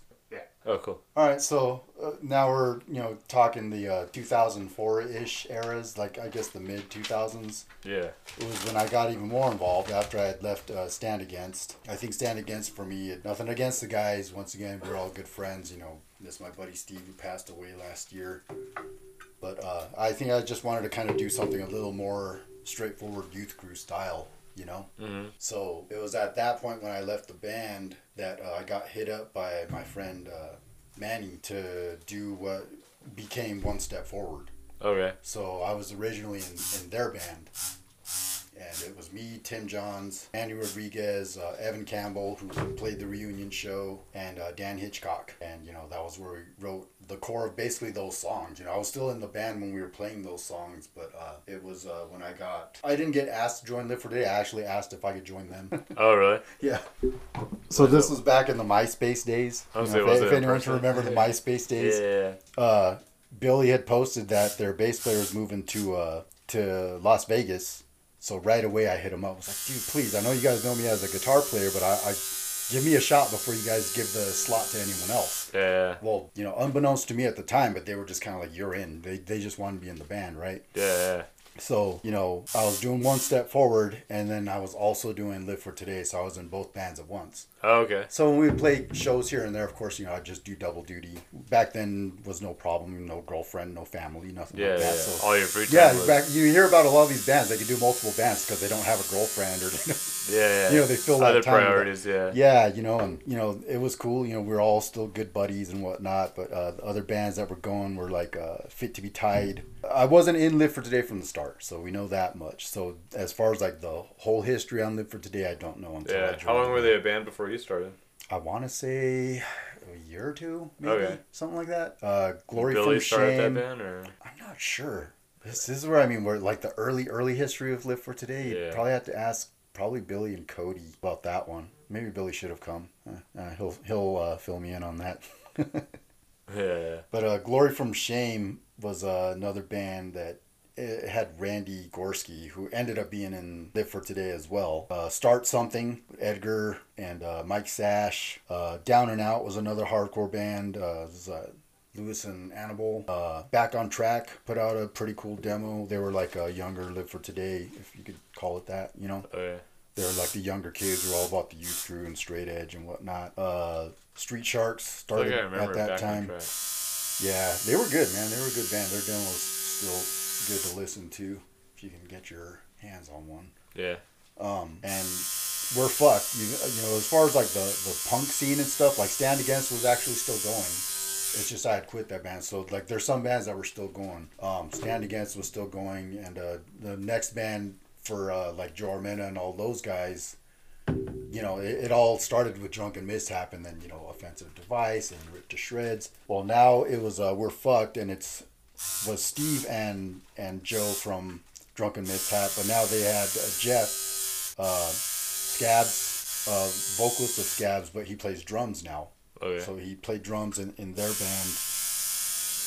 And uh, we went on till, you know, what was it, around 2006, I think. You know, so we were doing that, and, you know, about the same times when Street Sharks had kind of faded away. Street and, Sharks. you know, yeah. And, you know, it was cool, man. It was like, you know, finally, I guess you could say Antelope Valley or Lancaster Palmdale, whatever you want to call it, actually had like a small youth crew. It was Yeah. small, but it was there. You know, it's like it wasn't a big straight edge scene.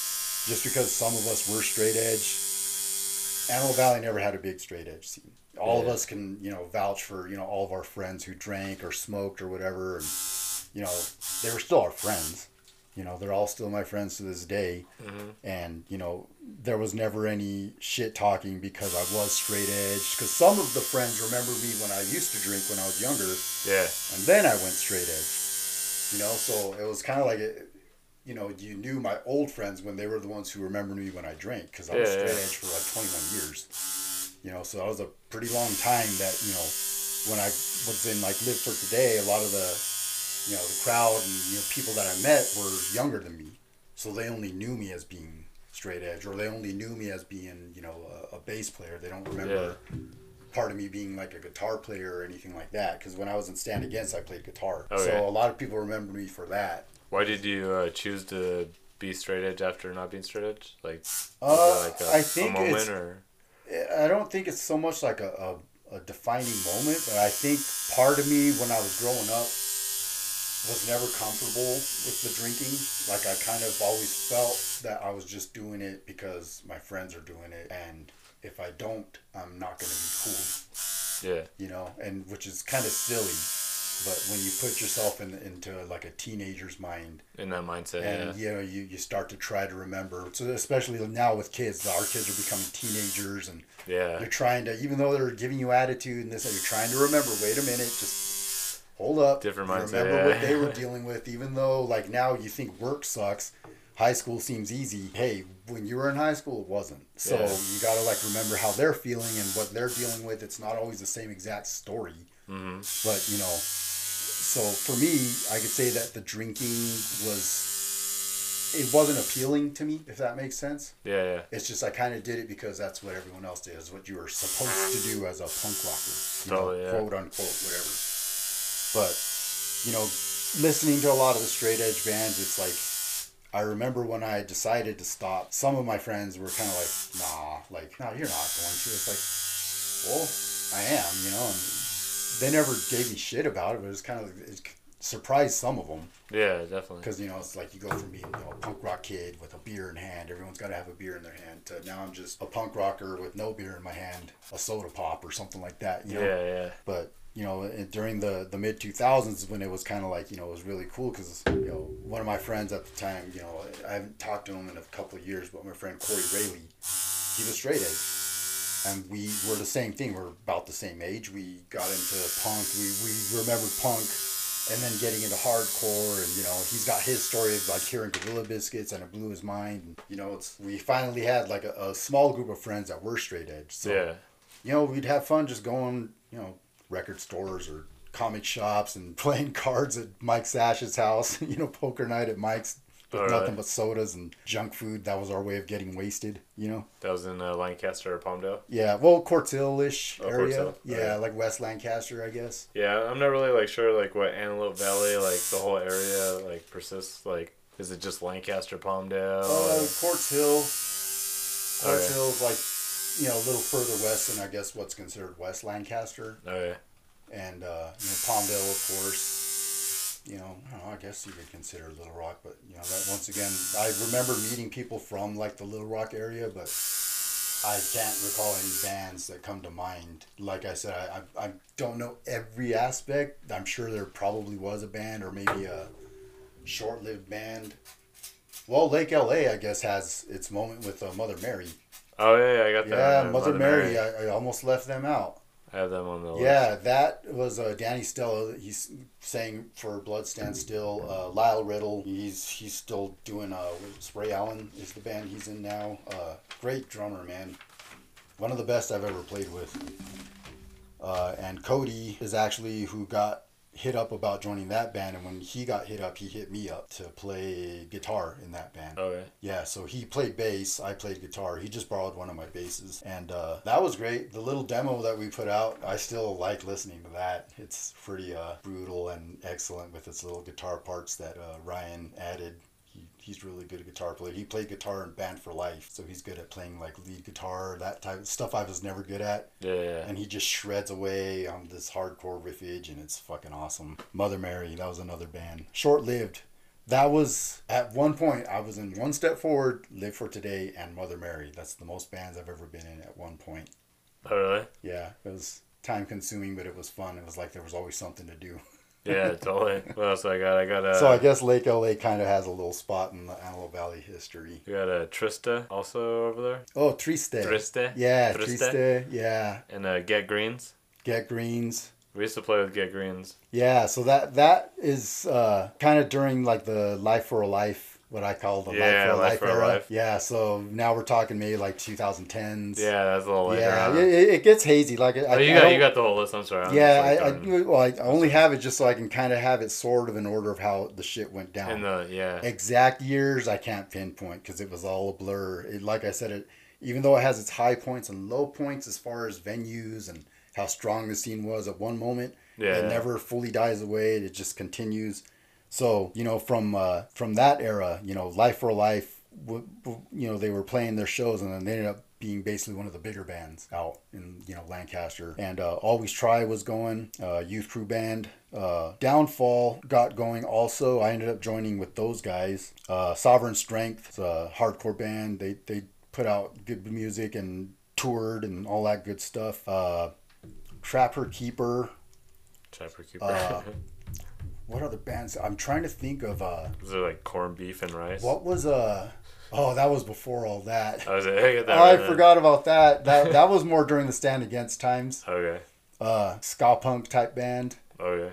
Two Tone Army is another one from that era. Two See, Tone now we're going a little bit back, but Two Tone Army and Corned Beef Rice and Tofu, they were two like ska punk band. It was fun stuff, man. They're- That's funny. like That's I said, there's so many bands. It's like, oh yeah, that band. Oh yeah, that band. I forgot about that band. You know, Yeah, yeah. And like Cap Gun Robbery. Cap Gun Robbery. There. You, It's all from Al- Yeah, that's from yeah. Alan from Get Greens and okay, that Just uh, that okay. he So told me that I remember that too. Cap Gun Robbery. Yeah. and High Tension. Remember that one? High Tension. You mentioned that one. Was no, I did not mention. Was High Tension? Uh, was it Max and uh Mike? I'm not sure. Uh, Just uh, Aaron. Alan uh, told me that one. And Panic Over War. Okay, Panic Over War was around during the Live for Today era. We they played. Okay. They were a punk rock band, like a straight punk rock band. They were good. Actually, I, the singer was at the Live for Today reunion. Mm-hmm. Yeah, he came on and said, "What's up?" And I was like, "I know you. I remember you." How was that for you? Like the whole reunion show. Oh man, was that awesome? Like, were you nervous like going into it or? Uh, I always get nervous. No matter how many shows I played, No, I still totally. I agree with that. Like every show, Yeah, like I, it, once I play, I'm Oh. fine. But like beforehand, I'm always just like nervous. No, totally. That's how I am even with the, every podcast I do. Like before, I'm like, uh, what am I? Gonna Yeah, do? I didn't know what to expect go? the whole way up here. I'm like, oh my god, I gotta take a Yeah. I have like all these ideas, and then like when it starts happening, I'm like, well, that's not anything like I planned it to go, but like that'll work. Yeah. you know what I mean? But um, yeah, it was, you know, a little bit nervous, but once once we started playing, because I mean, it was very uh, quick. Me and Ricky and Billy, we got together a couple times, but basically all we were doing was jamming to the recordings. yeah, There was no full band, so we really only had one entire practice with the full band. When Mike and Cody flew in, and, From Bren- where? and Brennan, uh, they flew in from Washington. that's cool. Yeah, Mike lives up uh, in Bellingham, and I forget exactly what city Cody lives in, but it's around like forty minutes away or something like that. So they were able to meet up a couple times Oh, and jam from the where they are. songs. Yeah, which was good because that way when we came together, we weren't Everyone completely. was in We were kind of at least a little warmed up, but once we started playing, it was much faster. I think.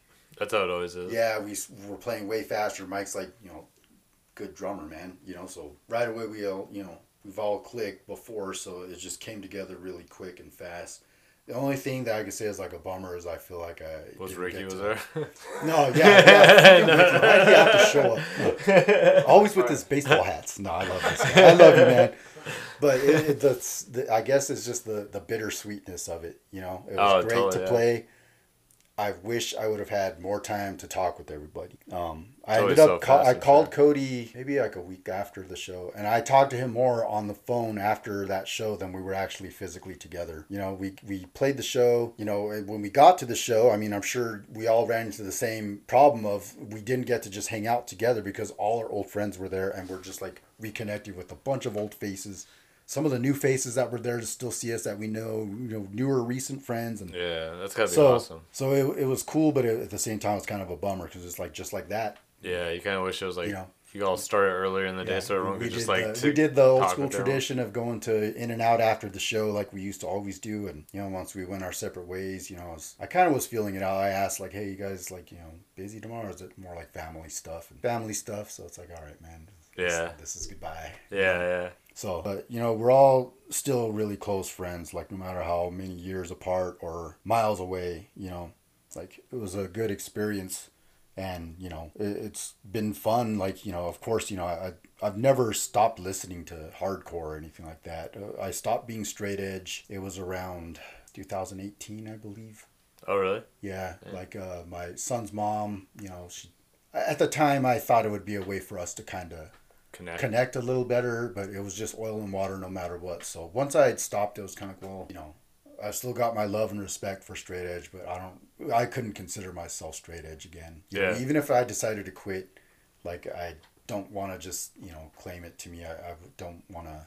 Yeah. You know, I've already been there. Yeah, and, yeah. You know, I've got enough respect for people. That people aren't just going to be, oh, you're a sellout. It's like, dude, I'm, I'm turning 50 next year. Come on. You know what I mean? Damn, it's not the end of the world. It's not, I'm not going to be falling down drunk. It's just, you know, I like to have a beer. yeah, that's awesome. Yeah, you know, so it's no big deal. Plus, you know, anyone who really knows me knows how much I love like my medieval history and whatnot, and just the whole history behind you know beer and you know the medieval periods with you know ales and brewing and all that sort of stuff. Oh, of you stuff. have like a big love for that? yeah, I, I love all medieval history. You know, my, my favorite Like the whole time. cheersing and like how it pours into each other's drinks so that way everyone knows that they're not poisoning each other. Oh, you're thinking of that. What do you think? I, I'm thinking of actually like knighthoods and you know. Like uh, knightly orders and you know different eras and you know the crusading eras and Oh, that's the cool. 15th century you know all, all I love all that castles and just the the history behind you know armor and its uh, advancements with the advancements of weapons at the time you know that's cool. How'd you get into that? uh, I think just because I was always a kid and liked armor and knights and stuff So you just like kept I digging just got more that. and more into it you know it's like You think that's like a punk rock sort of thing? How you just dig into history like yeah, that? Yeah, you know, start reading, you know, once I started reading books about, you know, the Templars or, you know, just the, the medieval crusading eras and stuff, like, you know, more and more. I've got lots of books on different, you know, time periods. You know, what was a lot of people will focus on one moment in history, like, you know, we'll mention the Crusades, you know, in the Middle East that happened, you know, say 12, we'll just say the 1295 era. There was stuff going on in, at the time, what was to become Spain simultaneously, you know, battles that were going on in like, you know, what were considered the Baltic Crusades. A lot of people don't mention those kinds of periods, but there was a lot of stuff going on in the world simultaneously. And like those those things are like interesting to me. It's like, you know, when you're into punk and then you discover this band that was around that you never heard of that was around in the 80s and it's like, oh, it's like a gem you That's so it. just Yeah, that, those what I was bits of knowledge, Yeah, yeah, it's the same thing with me. It's like, you know, some people only Digging know, like, deeper and deeper. yeah, they like knights and stuff. They like watching, you know, medieval movies and this and that. And of course, I watch them with a grain of salt because I go, oh, that's kind of inaccurate, or they didn't have this kind of armor back then, or.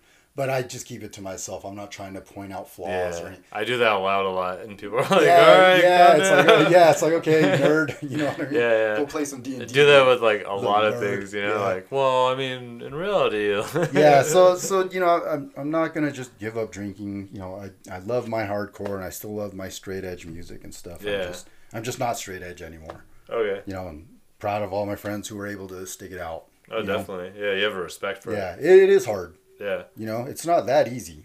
Just because, like, when I first, you know, for me, it was like I, I kind of felt like it wasn't something I, I wanted to do was drink. You know, when I was younger. Now that I'm older, it's, you know, it's not nothing wrong with having a little bit of a change of heart. You know, Mhm. especially as long as there's no harm to anyone. I know? like how you call it a change of heart. Well, yeah, you know, there's no, uh, you know, there's nothing wrong with just being responsible. You know, Mhm. I, I don't go out and, you know, get shit faced drunk and start fights. I'm not gonna, you know, drinking and driving is never gonna happen. You know, my dad used to do that.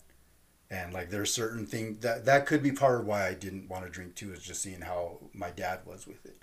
So it's always like this kind of thing where when I do drink and say if I am starting to get a little drunk, it's like you got to kind of like remember don't don't do what your dad did. yeah, yeah. You know, don't let that become like a, a, a wedge between your family and the drinking. You know, so it's Yeah. like even with drinking, you got to keep things in check. You know, yeah, so yeah, totally. so either way, it's it's you know it's hard. It's like you trying to drink and, and maintain being responsible versus not drinking, and you know, and and not not taking that too far either. As far as like uh, you know, begrudging other people because they want to drink. Yeah, yeah, just because they're drinking, you're not. Yeah, you know, like I said during our time, you know, we were still friends with people who drank. We it was nice having our little crew at the time, but let's be honest, Lancaster didn't have the biggest straight edge scene, so Yeah, for, for the most part, all of us were still friends with our old friends that did drink. yeah. We'd go to the parties. I'd just have a Rockstar in my hand instead of a beer or something. Mm-hmm. You know, it's so you know, it's you know, being straight edge was nice, and it's always going to be a, a big uh, important Yeah. part of my my life history. Even if it's not for everything, it's still a good thing for the time that you are doing it. Yeah, you know, Yeah, totally. yeah. On that note, let me ask uh, some fun questions. So your uh, live for today was that like a, that was like a posse band, right? Yeah, we were pretty positive. Okay, yeah. So so I have I made a fun game called Posse Negi.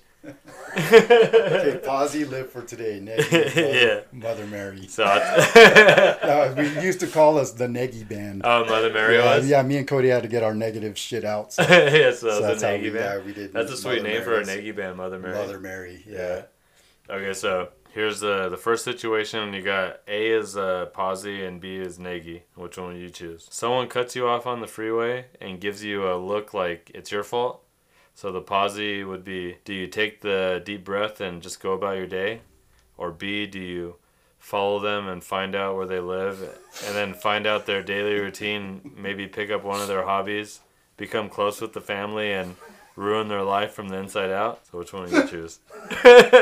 So I see you've been in my mind for the B answer. but since I have a family, I can't endanger them, so I have to be positive on that one. With Posy. If I was still single and back in the old days, it would have been B. B. Because everyone knows me. I was in a posse band, that's true. yeah. But I was also a skinhead. Oh yeah. And that part of the violent part of the skinhead never left. Which I'm sure you had a lot of situations in the AV. There were, yeah. Yeah. hmm Okay. Situation number two. Someone's dog poops in your lawn, and they and they don't pick it up, and you're hiding in the bushes, which you do all the time for no reason.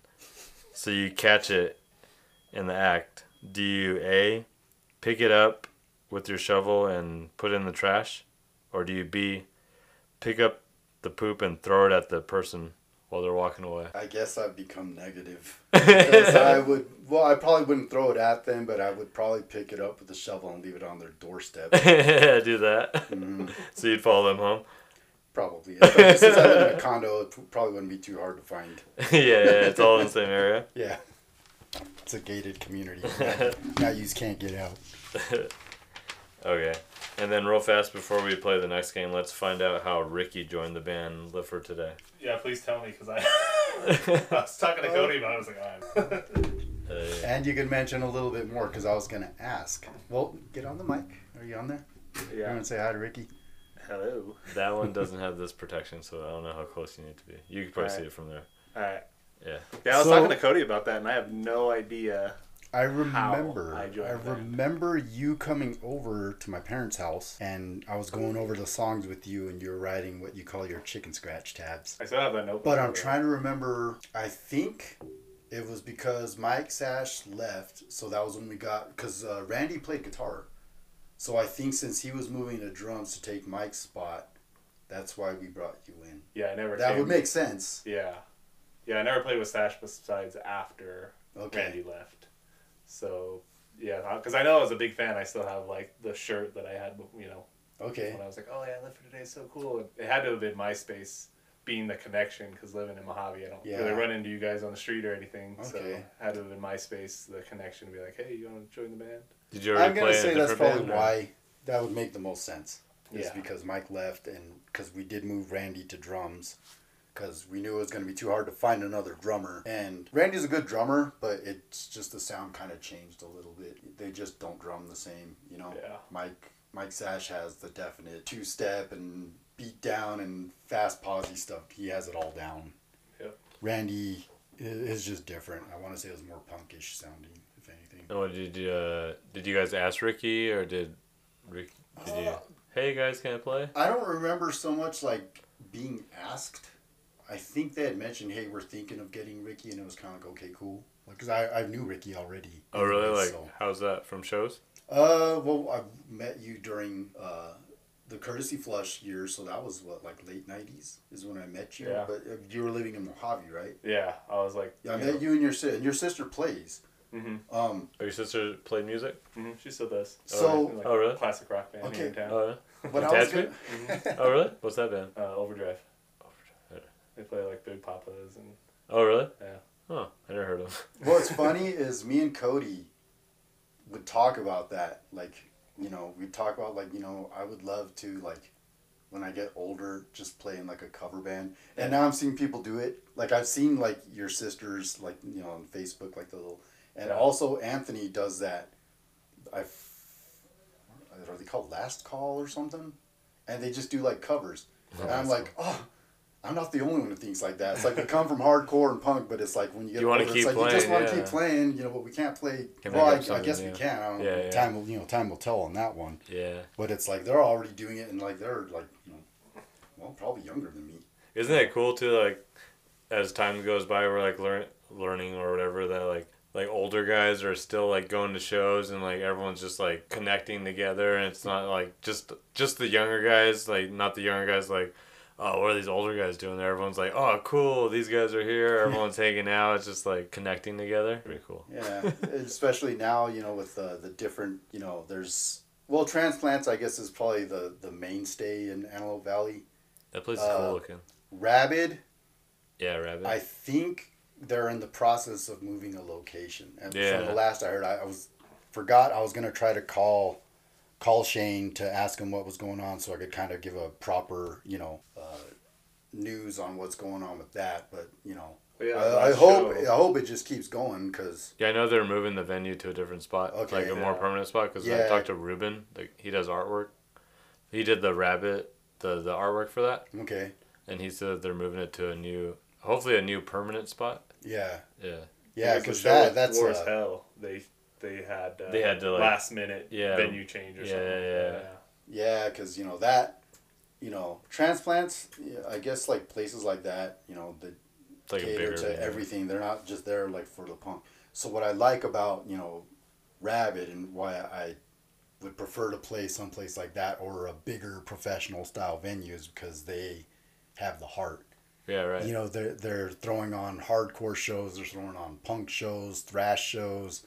It's you know where, in a way, They're about that you, can say that that's where it's supposed to be. You know what I mean? Like, I I feel more comfortable at a show where I'm around more people who understand me, than being at a brewery that has you know security that has nothing they don't understand. I've heard them mumbling like oh when they start dancing i'm gonna start beating people or whatever. It's like come on dude i thought that we kind of energy, like yeah. what fucking century did you grow up? You know thrashing and moshing has been around for how long now? You yeah, acting like as if it's getting you know out of control. It's like yeah. I've never seen a pit get that out of control in all my years you know the hundreds of shows i've been to.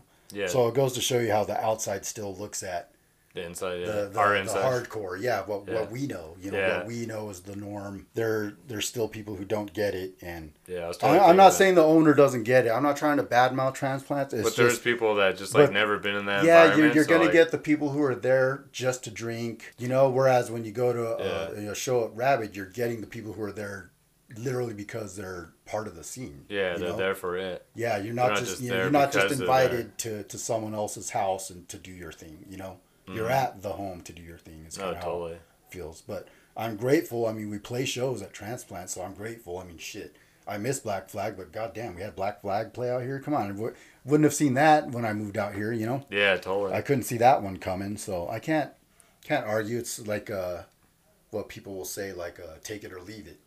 You know, would you rather not have it or have it? Well, I'd rather Yeah, have I'd it. rather have it. yeah, you know, it's like I'm bummed that I missed. yeah, all the times that you know, especially us that you know, a lot of people talk crap about venues like that, and you know, you're talking to someone who grew up with like all we had was backyard parties, and you know, you're always gonna get the youngster that goes like, "Fuck that! I'd rather always have backyard parties till I die," and it's like. Dude, say that when you're like 15 years from now, and, in, and Yeah. Mm-hmm. the same band. You know what I mean? Like a band wants to play someplace. Yeah, yeah, Everyone who's played in a band, they want to play somewhere. You know, yeah. they don't just want to play in the backyard forever. Most people, because right now when you're saying that, I was like, man, if, if I could just keep playing in backyards, that'd be so cool. but my- yeah, I in know my own people, but I know what you mean though. in yeah. my own backyard. Yeah. Where I could just be like, okay, everyone's got to leave. I got to go to work tomorrow. You know, Yeah. something like that. I feel like like backyard shows and like mainly garage shows are like my favorite because like if you're in the room, you have nowhere else to go, and that should be where you want to be. You know Yeah. I mean? no, there's there's some crazy. You know, I've been you know, thrown into my own amplifier and knocking over a half stack. And Oh yeah. you know, I remember playing at uh, John from Breaking Down's living room, and it was when I was in Stand Against, and you know, we're playing. And you know, obviously, there's you know moshing and all this stuff, and people are like diving off fucking sofas or dining chairs. Anything I don't know. step on. And like at one point, you know, they're like, you know, on top of the crowd and everything, and like I'm like looking up, like, holy shit, this fucking 150 pound kid's about might to fall fall on me. You know, like it's literally right in front of me. They're like, it was nuts, dude. It, remi- it reminds me of like, you know, not that we're on the same level, but if you've ever remembered the the underdog demos LP. Oh, I love how like that picture, yeah. like he's just right there, and you see the crowd, like well, that's I what listen- it felt like. It's It was on like, my playlist, and I see that picture that you're talking about Yes, all the time. Yes, I, I love that. It's just like I you see him underdogs. singing, and you see the crowd like right there about to fall on him. So yeah, that's what it felt. like. I was like, holy shit, this kid's gonna fall on me. that's so cool. I love underdogs. Yeah. So house shows, yeah, it's it's they got that intensity that you don't get at. Yeah, it's like it's a small room, so like if you're there, then you're there, and if you're not there, then you're outside and you're missing it. Yeah, yeah. yeah. It's it's like a, like this room right here would be perfect for a show. Yeah. I remember we played in Fresno, and it was like half a garage that was turned into a room, but like on the walls they had just like uh, twin bed mattresses like lined up, and like it was summertime, so I was like I could feel the sweat like building up on my shin going down while we're playing, and like everyone's just jumping off the mattresses onto each other, and like my friend Tanner that, that you actually tattooed this. Oh yeah. If you look on the Anxiety Attack Fresno show, it's like you can see him like running and jumping off the mattresses onto everyone.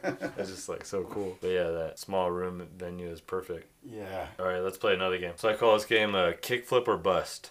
And when you say kickflip or bust, you don't. You just. I'm gonna say a word and you tell me kickflip or bust. Ready? So football, Bust. bust. Spaghetti, Kickflip. kickflip. Call of Duty. Bust. You can jump in here if you want, Ricky. A kickflip Call of Duty. All right. So pharmacy board shop. Uh, kickflip. Sure. Kickflip. They're a board shop. System of a Down. Uh, I'm throwing in my new word. Bye. Flowers. Like flowers. Like Yeah, actual flowers. It's Uh, like, like, kickflip, like, yeah. like pretty flowers. Yeah, like Those pretty kind- flowers. Those kind. Sure, kickflip. Kickflip. Love. Bust. Bust. Remember, your friends and family will hear this. New Year's. Kickflip. Kickflip. Bust for me because I'm always asleep. I But before, this year, this year I got to celebrate. Yeah, this year I got to celebrate it, and I was off the next day. So Oh, that's cool. yeah, I got to actually stay up. What do you guys have any uh, New Year's resolutions? No. Nah. no, but I am keto and straight edge for this month. Oh, that's cool Wow. for January. Yeah, like a one month resolution. I did that on uh, October. Yeah, that's Sober cool. October. Yeah. After that though, I definitely like started drinking a lot less. Not that I drank it, much like- before it, but it's just like Bloated feeling all the time. no, I just I don't know. Maybe I saved money. All right. What about uh, blood in, blood out? Kickflip. Kickflip. You ever seen that? No. All right, movie night at Ricky's. yeah, you can watch it on YouTube Yeah. Okay. if you don't watch it. After that, we'll watch American Me. Oh, American Me. You know they filmed that at the same time. I didn't know that. Oh, really? Yeah, I been I watched a podcast with a couple of guys from Blood In Blood Out the other day, and uh, American Me was getting filmed like at the same time. Oh, really? You know that the the ball guy from uh, American Me is pretty much like Miklo from Blood In Blood Out. Oh, really? Yeah, and like the uh, what's his name from American Me, the main guy, uh, Oh, uh, Edward. Edward James Olmos. Almost, yeah. He's pretty much like uh, the older guy on Blood In Blood Out, the one that gets stabbed. Yeah. That's okay. pretty much him. Like it's like pretty much like the same Oh. story almost. Yeah, but, like you know, it's different funny. angles. I've never really saw it that way. Yeah, funny. I- I'll show you the, the, the podcast I watched. It's like a two hour podcast. It's pretty cool with uh, Popeye and um, the artist brother from Blood In Blood Out and Yeah, um, yeah. and uh, uh, what's his name? The Spider. That guy. The but anyways. So the next one, uh, Sid from Toy Story. Just because he had the zero Oh. shirt on. Kickflip or bust. Yeah, yeah, that's what my thought was too because he has that zero shirt on. uh, Ted Nugent. Bust. Bust. Kickflip. Kickflip. All right. Bust. Drew Barrymore. Bust. Kathy Lee Griffin or Kathy Griffin? Is it Kathy Lee? Like that's her middle name. Bust. Bust. Bust. She ain't that funny. Tekashi six nine. Bust. all right, that's all I have for that one. all right, was that all the history? Uh, well, I mean, we got to like the Life like, for Life, you know, and after that, you know, uh, Inner Strength was a band that I had done with uh, Cody, and you got uh. You were in that band too. Inner Strength, yeah. Which all the bands were you in? Uh, well, Jerk Circus slash, you know, Shitface, whatever you want to call it. Uh, Stand Against were like the bands that I like was known for at first, and then you know, I guess one step forward. Live for Today is probably like another band that I'm like mainly known for. Uh, Mother Mary, Street Sharks. Um, Was that from the cartoon? oh, Street you know Sharks? who I forgot to mention? There was a Oi band from uh, Antelope Valley, the Dogs of War. I was actually with those guys too. I Dogs was, wasn't War. one of the original guys, but they were a, a skinhead Oi band. And I was actually in them for a few shows. I was in their band for, I maybe about a year or so. Um, but I, I forgot about that. I was in their band too. Um, but they were around during, I guess, the Stand Against, so around the 2000s. They carried on for, if I could take a guess, maybe close to 10 years they were around. Um, one of those bands I wish would have recorded something because they were good. So they got, they're another band that I was in. Uh, I ended up joining in with uh, Downfall. Fall? Yeah, kind of a comeback kiddish style band. Oh yeah. Um, who else? Wait, I gotta look at the. Oh, all- I ended up joining in and Always Try. So I was on one of their demos. And those were all maybe Antelope two. Valley bands. Yeah, Always Try was a youth crew band. Um, Was that after uh, Live for Today, or yeah, this is the Downfall and you think Chance was like the first like Youth of Today or like uh, youth crew kind of band? uh, Choice. Choice, sorry. Um, Chance.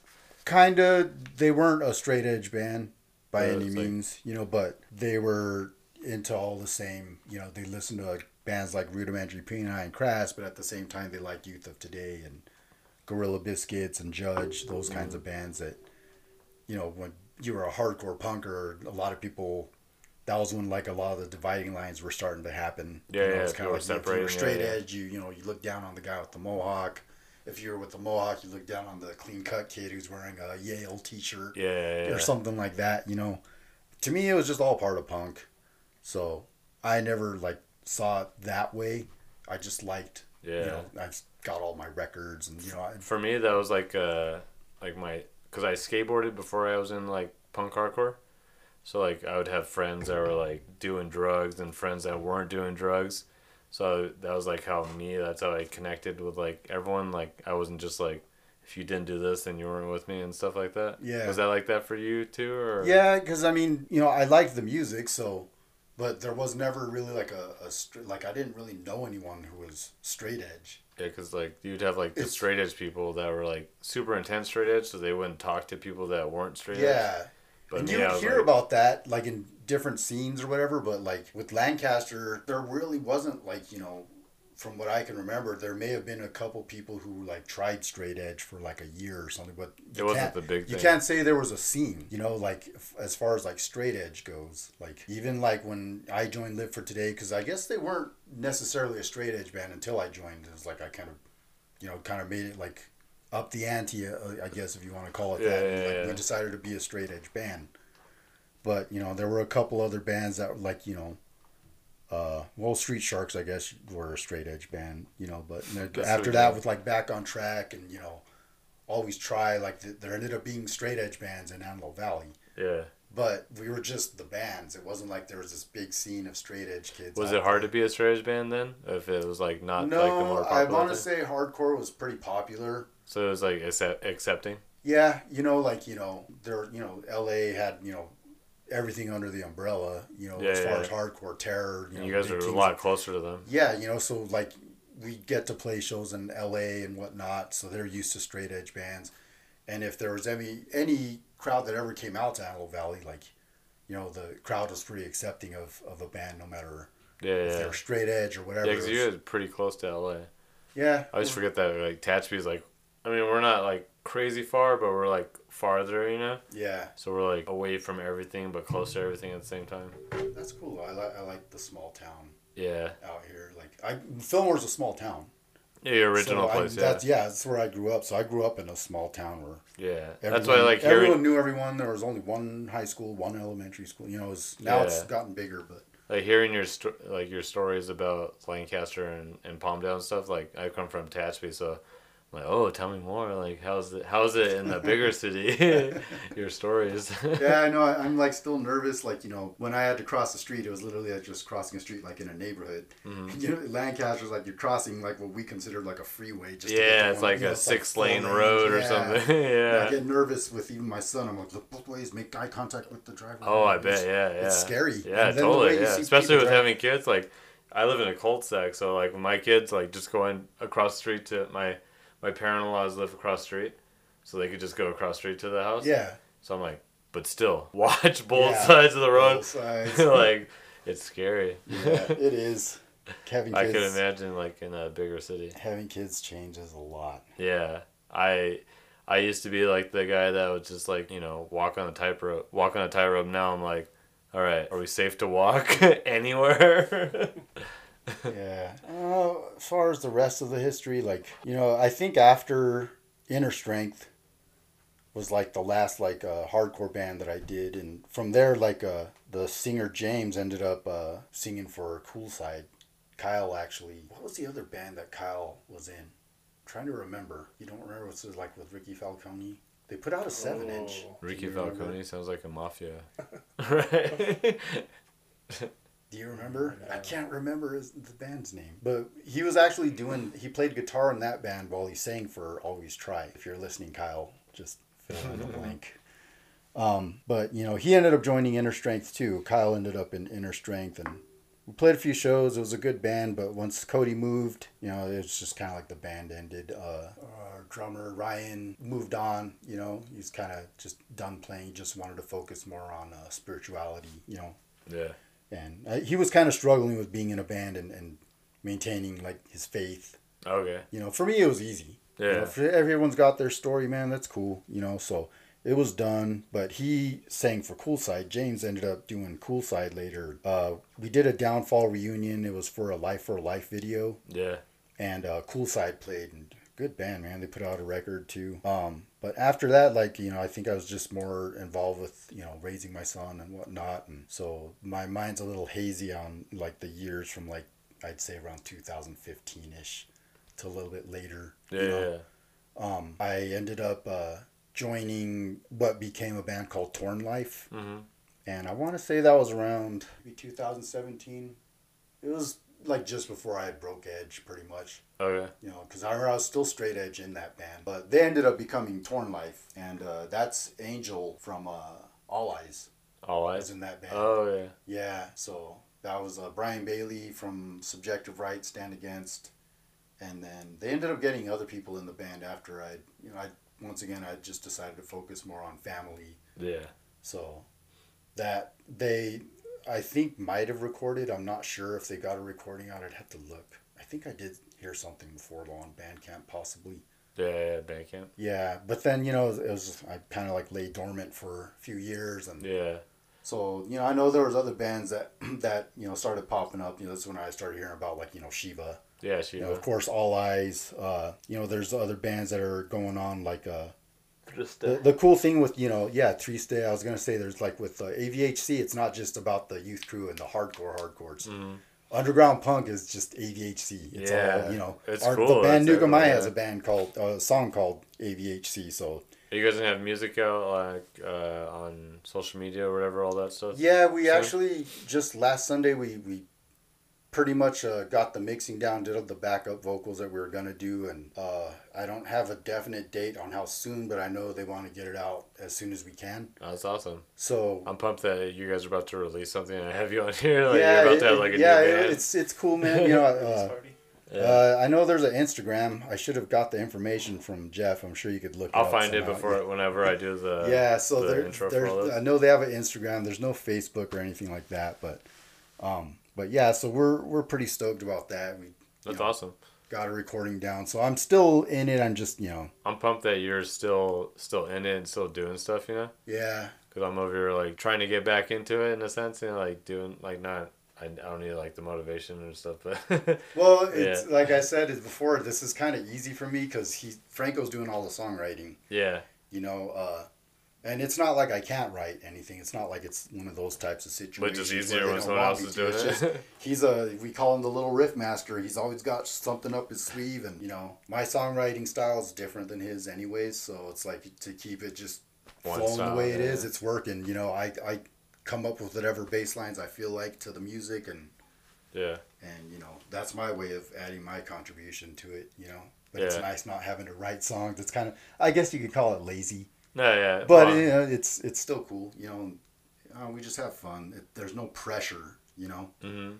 to try to get out there and do as much as you know we can, Yeah. and try to get out there to get our music to the world. We're just doing it really for yeah, us. it makes it that much more fun when You it's know? like there's no pressure, so like you know that you're in it because you want to be there. Yeah, Yeah, you know. So we all have family members and you know kids, and yeah, it's makes it easier knowing that you're with a group of guys who are kind of all on the same page. You know, Mhm. so yeah. You're gonna have much more fun with that. yeah. Let me ask you uh, one more question before we go. And I'm gonna ask Ricky too. On my podcast, I always ask people, um, so someday you're gonna die. No, you can't have my records. I was I was gonna ask you that too. I forgot to ask. Uh, you have a good record collection. Pretty good record collection. Yeah. Yeah. You Uh-huh. got a record player. Where do you where do Oh, you yeah, keep your record? record Where do you keep your record at in your house? Where I keep them? Yeah, Uh, they're no, up in my no, not your records, but where do you keep your record player? Oh, the player's in the living room downstairs, but That's I cool. technically have one upstairs. It's just not connected because once the baby came, like, I had to make space for everything. So, Yeah, totally. but I it's downstairs. Yeah, Downstairs. yeah. Pretty much, I just you know lo- whatever I feel like listening to, I'll just bring down there and I'll swap them out here and there. you Same know? here. Yeah. yeah. Keep them close to the record player, the, Oh, the ones you're gonna listen to, and then the rest Mhm. you put them back away. Yep. or else the kids are gonna ruin them. but um, so uh, when you die, people are gonna look at pictures of you and like things you've done in your life, and they're gonna play like a few songs. What songs would you prefer people to play while they look at pictures of you of your life? And usually I pick about three songs. I don't know. It's definitely gonna be some Live for Today's songs. Yeah. Yeah. Uh, or Street Sharks demo. Did you know I was gonna ask you this? No, Okay, I guess like a thing I no, asked it's just you know, any, like, no offense to any band that I've ever been in, no, totally. but whenever I talk about this like, is your funeral. my favorite, you know, band experience was another band with no pressure or nothing was Live for Today. Okay. You know, so that it's of course like that was going to be one of my happiest times. Was What song would you choose from? uh, make it count, maybe. That's one. Mean Riff Mike from the Street Sharks, or or the or the intro, the Street Sharks, March of the Street Sharks. Do you ever watch that cartoon, Street Sharks? Funnily enough, that's kind of where Mike Sash got the name from. I love that cartoon. we always argued who got to be the hammerhead guy. oh yeah. I always had like dreams of making a shirt design for Street Sharks, and it just never happened. oh, you And it was gonna be like a you know it's kind of a skin headed out Mm-hmm. hammerhead Street Sharks with the American flag flying behind him at half mast. Yeah. That would have been the shit. okay, you got two more songs. Before you answer those, though, what was your first tattoo? Actually, it's this cheesy eyeball one on my arm. From a shop or from? Yeah, it's from a shop. Hanging out. Uh, I don't know. There's just a bunch of us hanging out. We all used to hang out at this Electric Soul tattoo shop. Oh yeah, yeah, I know. And uh, the dude, uh, T, was just like, "Hey, who wants to tattoo? I'm just gonna want to tattoo this on somebody." I was like, "All right." So, How old were you? Oh man, I got tattoos later in life. Okay. but uh, how old was I? Probably like it was one step forward era. So when was that? I gotta look at my notes. Two thousands, the two thousands, two thousand five ish. Oh, cool. Something like that. I, I and I used to never want to get a tattoo, but once I got one, I was like, okay, well now I Time to got get one. another yeah. I guess I'll get another one. You know, became the the Judge Hammers and the Youth of Today fist on That's the back, cool. all that yeah, stuff. I saw that. How many Oh, that uh, one, yeah. straight edge tattoos do you have? Eh, well, the straight edge on my neck. How'd that feel? Not bad. No, Everyone thinks it's gonna hurt, but Yeah, it I think honestly that. doesn't. Yeah. For me, it didn't. That's cool. That didn't hurt. Mm-mm. The one on my Not chest, parts of my chest, like when you get towards the stomach, kind of hurt. Yeah, But that's agnostic front. I guess I'm a sucker for New York hardcore. yeah. Have you ever been in New York? No, No, No. me neither. closest I've been is when the New York hardcore bands play out here. Yeah. I think you got one more song. Uh, Well, you Yeah. did. You well, I, did- was kinda, I did or? three. You I did Street three. Shark? I did three. Oh, you did? Yeah, those, Two from uh, Street March Sharks of and the one SS Oh, two Street Shark song. and a Live for Today. Street Shark. Make it count. Yeah. All right, your turn, Ricky. So they probably wouldn't be hardcore. I mean, they'd probably just be like some jazz, like Louis Armstrong or something. And Oh yeah. I'm not even gonna name song. I'm You really bad all of at his song songs? names, yeah, me too. like band members, any bad at all that stuff. Like I'm gonna die first, so my wife will pick all the songs. But it'll be something from like Louis Armstrong. Give her an Ella idea. Fitzgerald. yeah. Oh, I thought it had to be songs we wrote. No, no, no. You could It's just no, any no songs that you want oh, like Oh, to reflect I, to thought- I thought it was like songs that were that I was we like- were I to was- be remembered. by. I was like, man, that's intense. He really likes his oh. songs. oh, oh no, dude. Okay, well, I'm gonna I finish no, with Ricky, yeah, then oh, you're gonna go yeah, back to you. with Ricky, oh yeah, we'll go back to So you. we'll do it both, uh, our- our band songs, and then Yeah, yeah. No, I'm, that's all. Like, Was that two? You just wanted a bunch of Louis Armstrongs? Uh, I guess Louis Armstrong, Ella Fitzgerald, um, I'm all throwing, making you. I pick know. More. no, no, John, that's fine. John Coltrane. Who? John Coltrane. Okay. Yeah. So you wanted her to pick songs from those? Yeah. But what if she dies second? Then uh, my kids will pick something. weird. They'll figure it yeah, out. my my daughter will pick Taylor Swift or something. oh man, I'm gonna go now just to find out. now that it comes to actually picking Appreciate songs, I, I can't even think. All right. Uh, now it's tough. It was a lot easier when I was thinking of bands that we wrote. No, yeah. Yeah, songs that like songs that songs to reflect. Cause sometimes like I'll go I'm- back and listen know- to songs of my friends that passed away. I'm like, that I'm song gonna reminds me of them, but it was just know- that song at the time. To get people to think of it would be like Imagine from John Lennon. Oh, okay. You know, kind of bring it heavy to the people. You know. Which reflects back on the fact that you listen to the Beatles when you were young. Yeah, you know, but also just the song in general is just it hits. You know, to me, it, it it's always been a pretty heavy song. Yeah. Um, oh man, I maybe an agnostic front song, something really pissed. yeah. Yeah, Imagine So- they're, so gonna be still- sitting there looking I at may pictures look like of a hippie now, but I've still got that fire in there. It's always like That aggression. tempered. You know, I try to keep it in check, but it's Yeah. it's still there. You know. Have you been to some funerals where people are just like looking at the pictures of the person that died and like they have songs playing? Yeah, we actually just uh, in December, my cousin passed. That's where I'm wearing this. You know. Oh yeah. Uh, so yeah, you know, the playing songs like you know, songs that she liked and Yeah, stuff. yeah. That's So- what that's what I yeah, think. So yeah. that's what I'm trying to think. Something that you know, I would want at least if people are there to just kind of like you know really like think not just about like me passing, but just you know, I- what, what can we do in the future to, to be better towards one another? You know, definitely. I have um, one of my I can't remember what number guest it was, but he passed away because he was battling cancer, and like his family went back and listened to the episode, and they just like they they thanked me, but like they were just happy to hear like him talk about his life and all that stuff. And that was like one of the things that like I started the podcast about. yeah. So that's why I asked people this question. Maybe maybe you know, um, it's out of left field, but a song like uh, "What's Going On" from Marvin Gaye. Oh, there you go. You know, like I mean, I'm not gonna claim to like listen to all kinds of different. I like lots of different No, stuff, yeah. but then there's certain songs that when you hear them, it's like, They just hit oh, hard. this is like you know. And obviously you're people someone need, that people loves need music. to think. You know, people Yeah. need to think of you know how they're being towards one another, and like a song like that, like that, that's a good song right there. You know. Yeah. But uh, as far as a third song goes, like I said, I gotta think of something pissed off. yeah. Uh, Because you want them to think. I don't know, maybe like uh, "Discriminate Me" or something like that from Agnostic Front. Nice. So you like Agnostic Front a lot. Oh yeah. What's your favorite hardcore punk band? hardcore punk band? Or, you know, Yeah, or just like in, yeah, the, in the sense of that mixed genre. It's hard, man. Because you said Agnostic Front hard. twice already. Agnostic Front, yeah, I do- got their tattoo on my chest. Let's see. Yeah. Oh, that's cool. Yeah, it's pretty gnarly, but you know. Show show the camera. No, I'm just kidding. I was like, After you, I'm just kidding. Well, the Bouncy Yeah. Souls guy had that tattoo on the back of his head Yeah. too, right? The I'm not sure, but That's cool. But though. yeah, you know, New York hardcore's always been one of my favorite. I love all the old hardcore, but Yeah. you know, I like you know just like uh you know like the youth crew eras with youth of today, like.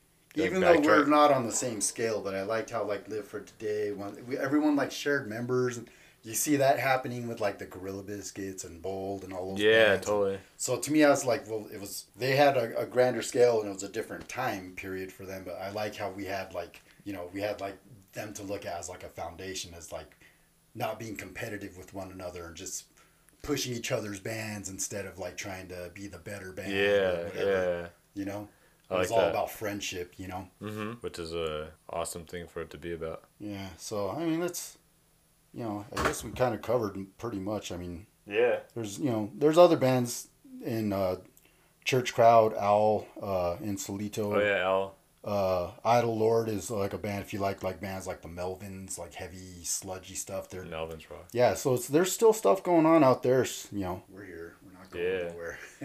What's the newer AV bands everyone should check out before we go?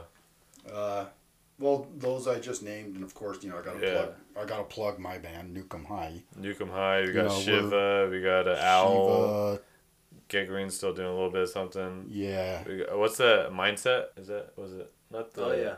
It's like a like a rap hardcore band. Yeah. They're from AV, right?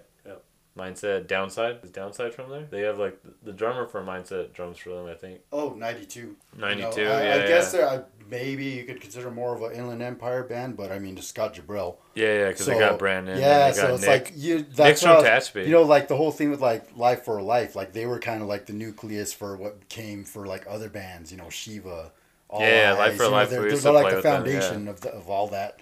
So like they're they're still, you know, giving our scene a good. uh representation. Yeah, representation. That's the word I'm looking for. Yeah. You know, they're putting it out there. But 92, man, check them out. Yeah, ninety two sweet. It's got They're a like Nick Rage and Against the Machine style. It's fucking badass, dude. I was so honored to play with them. Oh, you play with them? Yeah, we Nukem High got invited to do the All Eyes uh, record release show. Oh, you were at that show. so you know we were kind of an oddball band because we're more punk rock, That's sweet. but you know they still know us as friends and stuff. I mean, so we were pretty proud to be part of that. You know, Yeah, that's cool. but yeah, so it's, it's still going. All right. We'll end the episode now. Yeah, we got a pee. I got a tattoo. We had a good time. All right, All right. everyone. Night night. So backtracking just a little bit. Yeah, you could talk in, in tattoo. Yeah, we're just. Those would be just- the, those would be the after credit stuff. Yeah, this is the. So Ricky played in a hardcore band, and I was trying to remember what band that was. From Mojave. Yeah. So From was, Mojave. That's why I, I was gonna ask we him. started off just like high school kids, and so was, Mojave has a high school. Yeah, Mojave has a high school. My grandpa was the first graduating class oh, Okay. Mojave High School, but we were like combined, so it was California City and Mojave kids going to Mojave High School. So California's Cal City would have to go to Mojave. Yeah, yeah. And so we started a band just with like my sister and a couple friends. And then Alan Korea was like the older kid that would always take us to shows. So your sister got you into punk hardcore? Uh, no, we were kind of in it together, like Fat Records. Oh yeah, stuff. yeah, yeah, yeah. Fat music for fat people. Yeah, yeah. And uh, we started a band and we just like played cover songs, like what would we play? Like some emo songs and just whatever whatever we liked at the time. So What we year was went that? From About? uh 2003 or so. And uh Autumn's Fall was the name, and then we changed our name to Belfalas. Belfalas? What's yeah, that? it was super nerdy. so it's Lord of the Rings. There Oh. the Bay of Belfalas was right there. And then we changed our name to Suffer Not Dishonor, and you know the whole Is that from time we were just like changing members. So I started off on bass, and then I played guitar, and then I was the you know I was screaming, Are you the singer? yeah. That's and what I remember. yeah, and we played with Live for Today, and I was like, oh man, Live for Today is like this is more the, the stuff that I've been getting into at the, The time. style 'Cause you want to play in? in Mojave, it's just like you know two or three people that are into hardcore. Oh, It's yeah. like whatever they're into. Tattoo or- is bigger, but yeah, I know what you mean. Like, yeah, yeah. And so we were kind of a mixture of both scenes, Antelope Valley and Tehachapi, but you didn't really know any of them really well. You've seen them at shows. That No, was we'll, about we'll it. consider Mojave part of AVHC. Yeah. they need It's a funny, whole- it- it was they- closer to bring 'em Tehachapi, in, but yeah, they went to them out, you know? Yeah, no, no, don't fight over them. but my my, I actually brought it up to Donnie from the Warriors because we I, we started a band with him. Oh, really? Like a month or two. what band was that? I don't even think we had a name. We just like played and we like tried to do like Saves the Day style, and I was still like a punk kid. I just wanted to play. And Donnie drummed? I, uh, no, I think he was playing guitar. Oh, really? Yeah. Okay. And uh, they're trying to do Saves the Day. I don't even like Saves the Day. And I was, you know, had a mohawk at the time and Oh, really? yeah, Doc Martens. And it's like, yeah, I'll play. What color were your laces? They were yellow. Yellow laces. The only color. But yeah, that's. We played with you guys, Anxiety attack? Anxiety Attack. As, I think as Live for Today and Suffer Not Dishonor too. Oh, really? So, yeah. It was in AV or I think it was here. At the, gym, at the gym. Oh, really? Yeah. West Park Gym? Yeah. Okay, cool. Rec Center or whatever. Is that that one by that skate park thing? Yeah, yeah, right. yeah, that I've been to skate park. shows there. Yeah. Yeah, Tehachapi's cool, man. It's I've always had a good time whenever I've been out here. I know I've played out here before too. It wasn't That's at cool. that place, but Yeah. it's always been cool. Yeah, so Mojave only had us that changed members and band names, and then there was a metal band out there, some friends I went to high school with, What are they called? Sumerian? Sumerians? What was your guys' fav- favorite fast food there? Primos. Oh, Primo's, yeah, Primo's. yeah. Primo's breakfast burritos? Yes. Uh, And hot wings and fries. What about the pizza place? Graziano's? Yeah, yes, Yes, everybody worked at Graziano's. Yeah, yeah. One of my coworkers, JR, he worked at Graziano's. Oh, yeah? Yeah, but he's from like Cal City that went to Mojave. Oh, okay. Yeah, yeah. Yeah.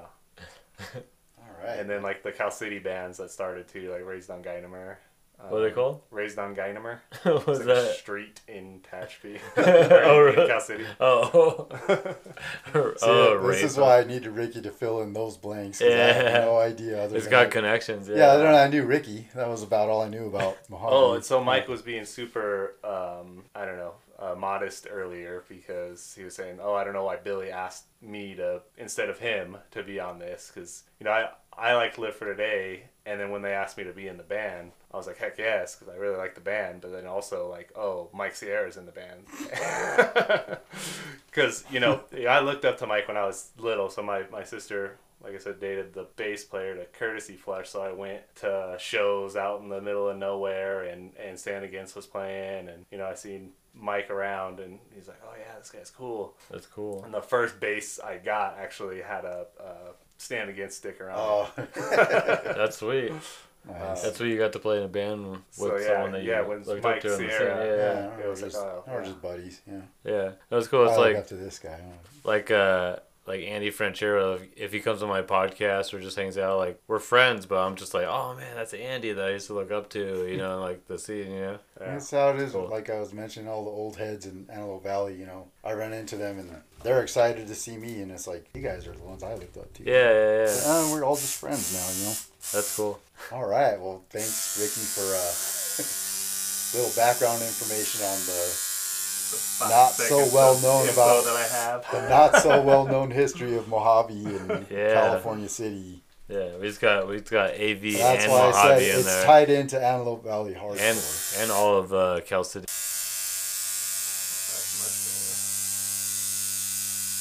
We'll end it with the sound of the tattoo gun. I guy. know.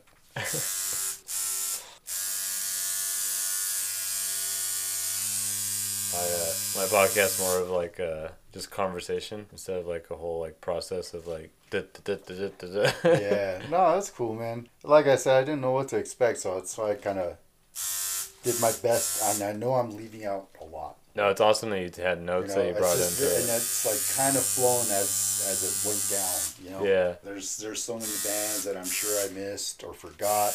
Hell, there was I mean, I almost forgot one of my own bands when I was talking about you know Mother Mary and Dogs of War. Yeah, yeah, yeah.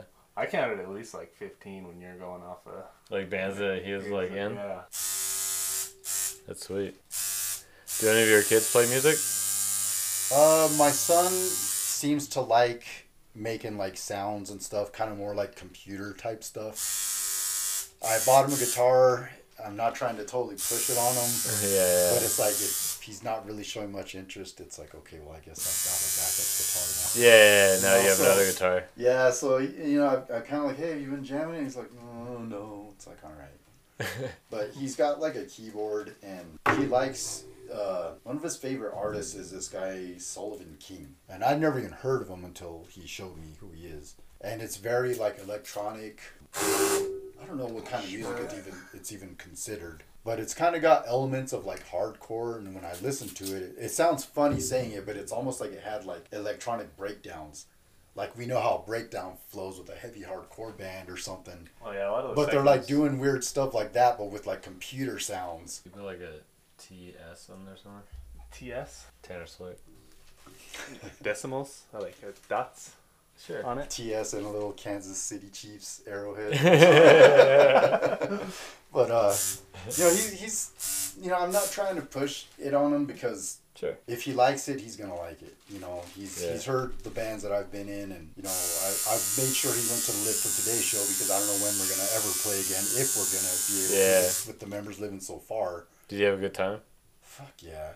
I, I don't know. I, I wish there was an easier way to get everyone together so we could just do it more often. You know? Yeah, yeah, yeah. Especially But two guys flying from elsewhere. Yeah, elsewhere. it's just it'd be tough to do it without Mike on drums and Cody too. You know. It's, Yeah. Well, and we had a scare too because Mike was uh, thought he had COVID. Oh yeah, Oh, his really? wife got tested for positive for COVID right Like before right he come before down. he's about to fly. Oh, really? So each day we're kind of like, okay, is he good? Is he good? Is he Yeah, good? yeah. Because I honestly, if if he couldn't do it, I, it's like I'm just Yeah, yeah. It's You not know, the same not if to you don't have like, that, yeah, but yeah. trying to get someone in to try to Yeah, what not only re you know learn the songs, but then try to get them you know kind of to where we'd be happy. Not to Yeah, be, yeah, not on to the be same all, page. ultra professional, but you want to sound good. You No, want- definitely, you want, definitely. You want, you want it to go off, and even if like the crowd, If you're gonna do it, you want to make sure it sounds yeah, good. Yeah. if the crowd doesn't go off, at least we sound good.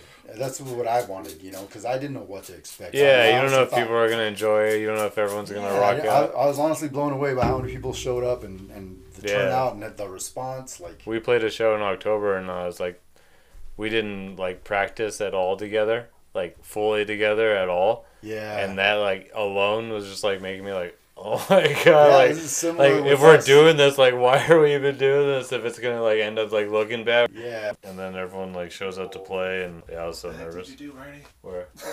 Uh, did I just rub it and all that? My bad. It's alright. I'll take a shower. alright. It was fun. We didn't mention like because with slick shoes, like even. Oh yeah, I was gonna ask about slick shoes. Uh, Yeah, I, yeah. you know, honestly, I didn't mean to leave them out. no, no, Uh, no, the, no, no. actually, when you guys just mentioned it, right now, I was like, oh yeah, there was slick shoes. I didn't even know that they're from Lancaster until Yeah, someone they- out there they- told me earlier, like Yeah. before you guys got here. I'd say they were part of the scene, They were like uh, but they were also like, pop like I know, uh, I never really knew any of the guys. I know uh, my buddy Joe Armena knew, uh, I think his name was Jackson from the band. He never had nothing bad to say about him, you know, but I think they never, even if they did a local show, it was more of like a big deal. It wasn't like they were always playing local shows or Yeah, yeah, yeah. they like had the local following like that. I think they just kind of, They would show up. they just right away got big being on, at the time, you know, Tooth and Nail Records was kind of making waves, you know, with their. Around what year was that? Because I mean, yeah, tooth and I want to say it was uh late nineties. Okay. What other bands were on night? Was it Around, Ninety like- Pound Wuss? Ninety Pound Wuss was on that label, I think. I remember the label was no no use for name was Was it Dogwood on on there? I think Was it Dogwood on was it? because it was. I Yeah, think yeah, they yeah, were. Uh. I want to say it was Andy a Christian Andy label. or not Andy uh, Tyler put on the Dogwood show. Did he really? The first I mean when they first Tyler, came to like your Tyler Napier, yeah. Oh, I'm wow. pretty sure Tooth and Nail was a Christian label.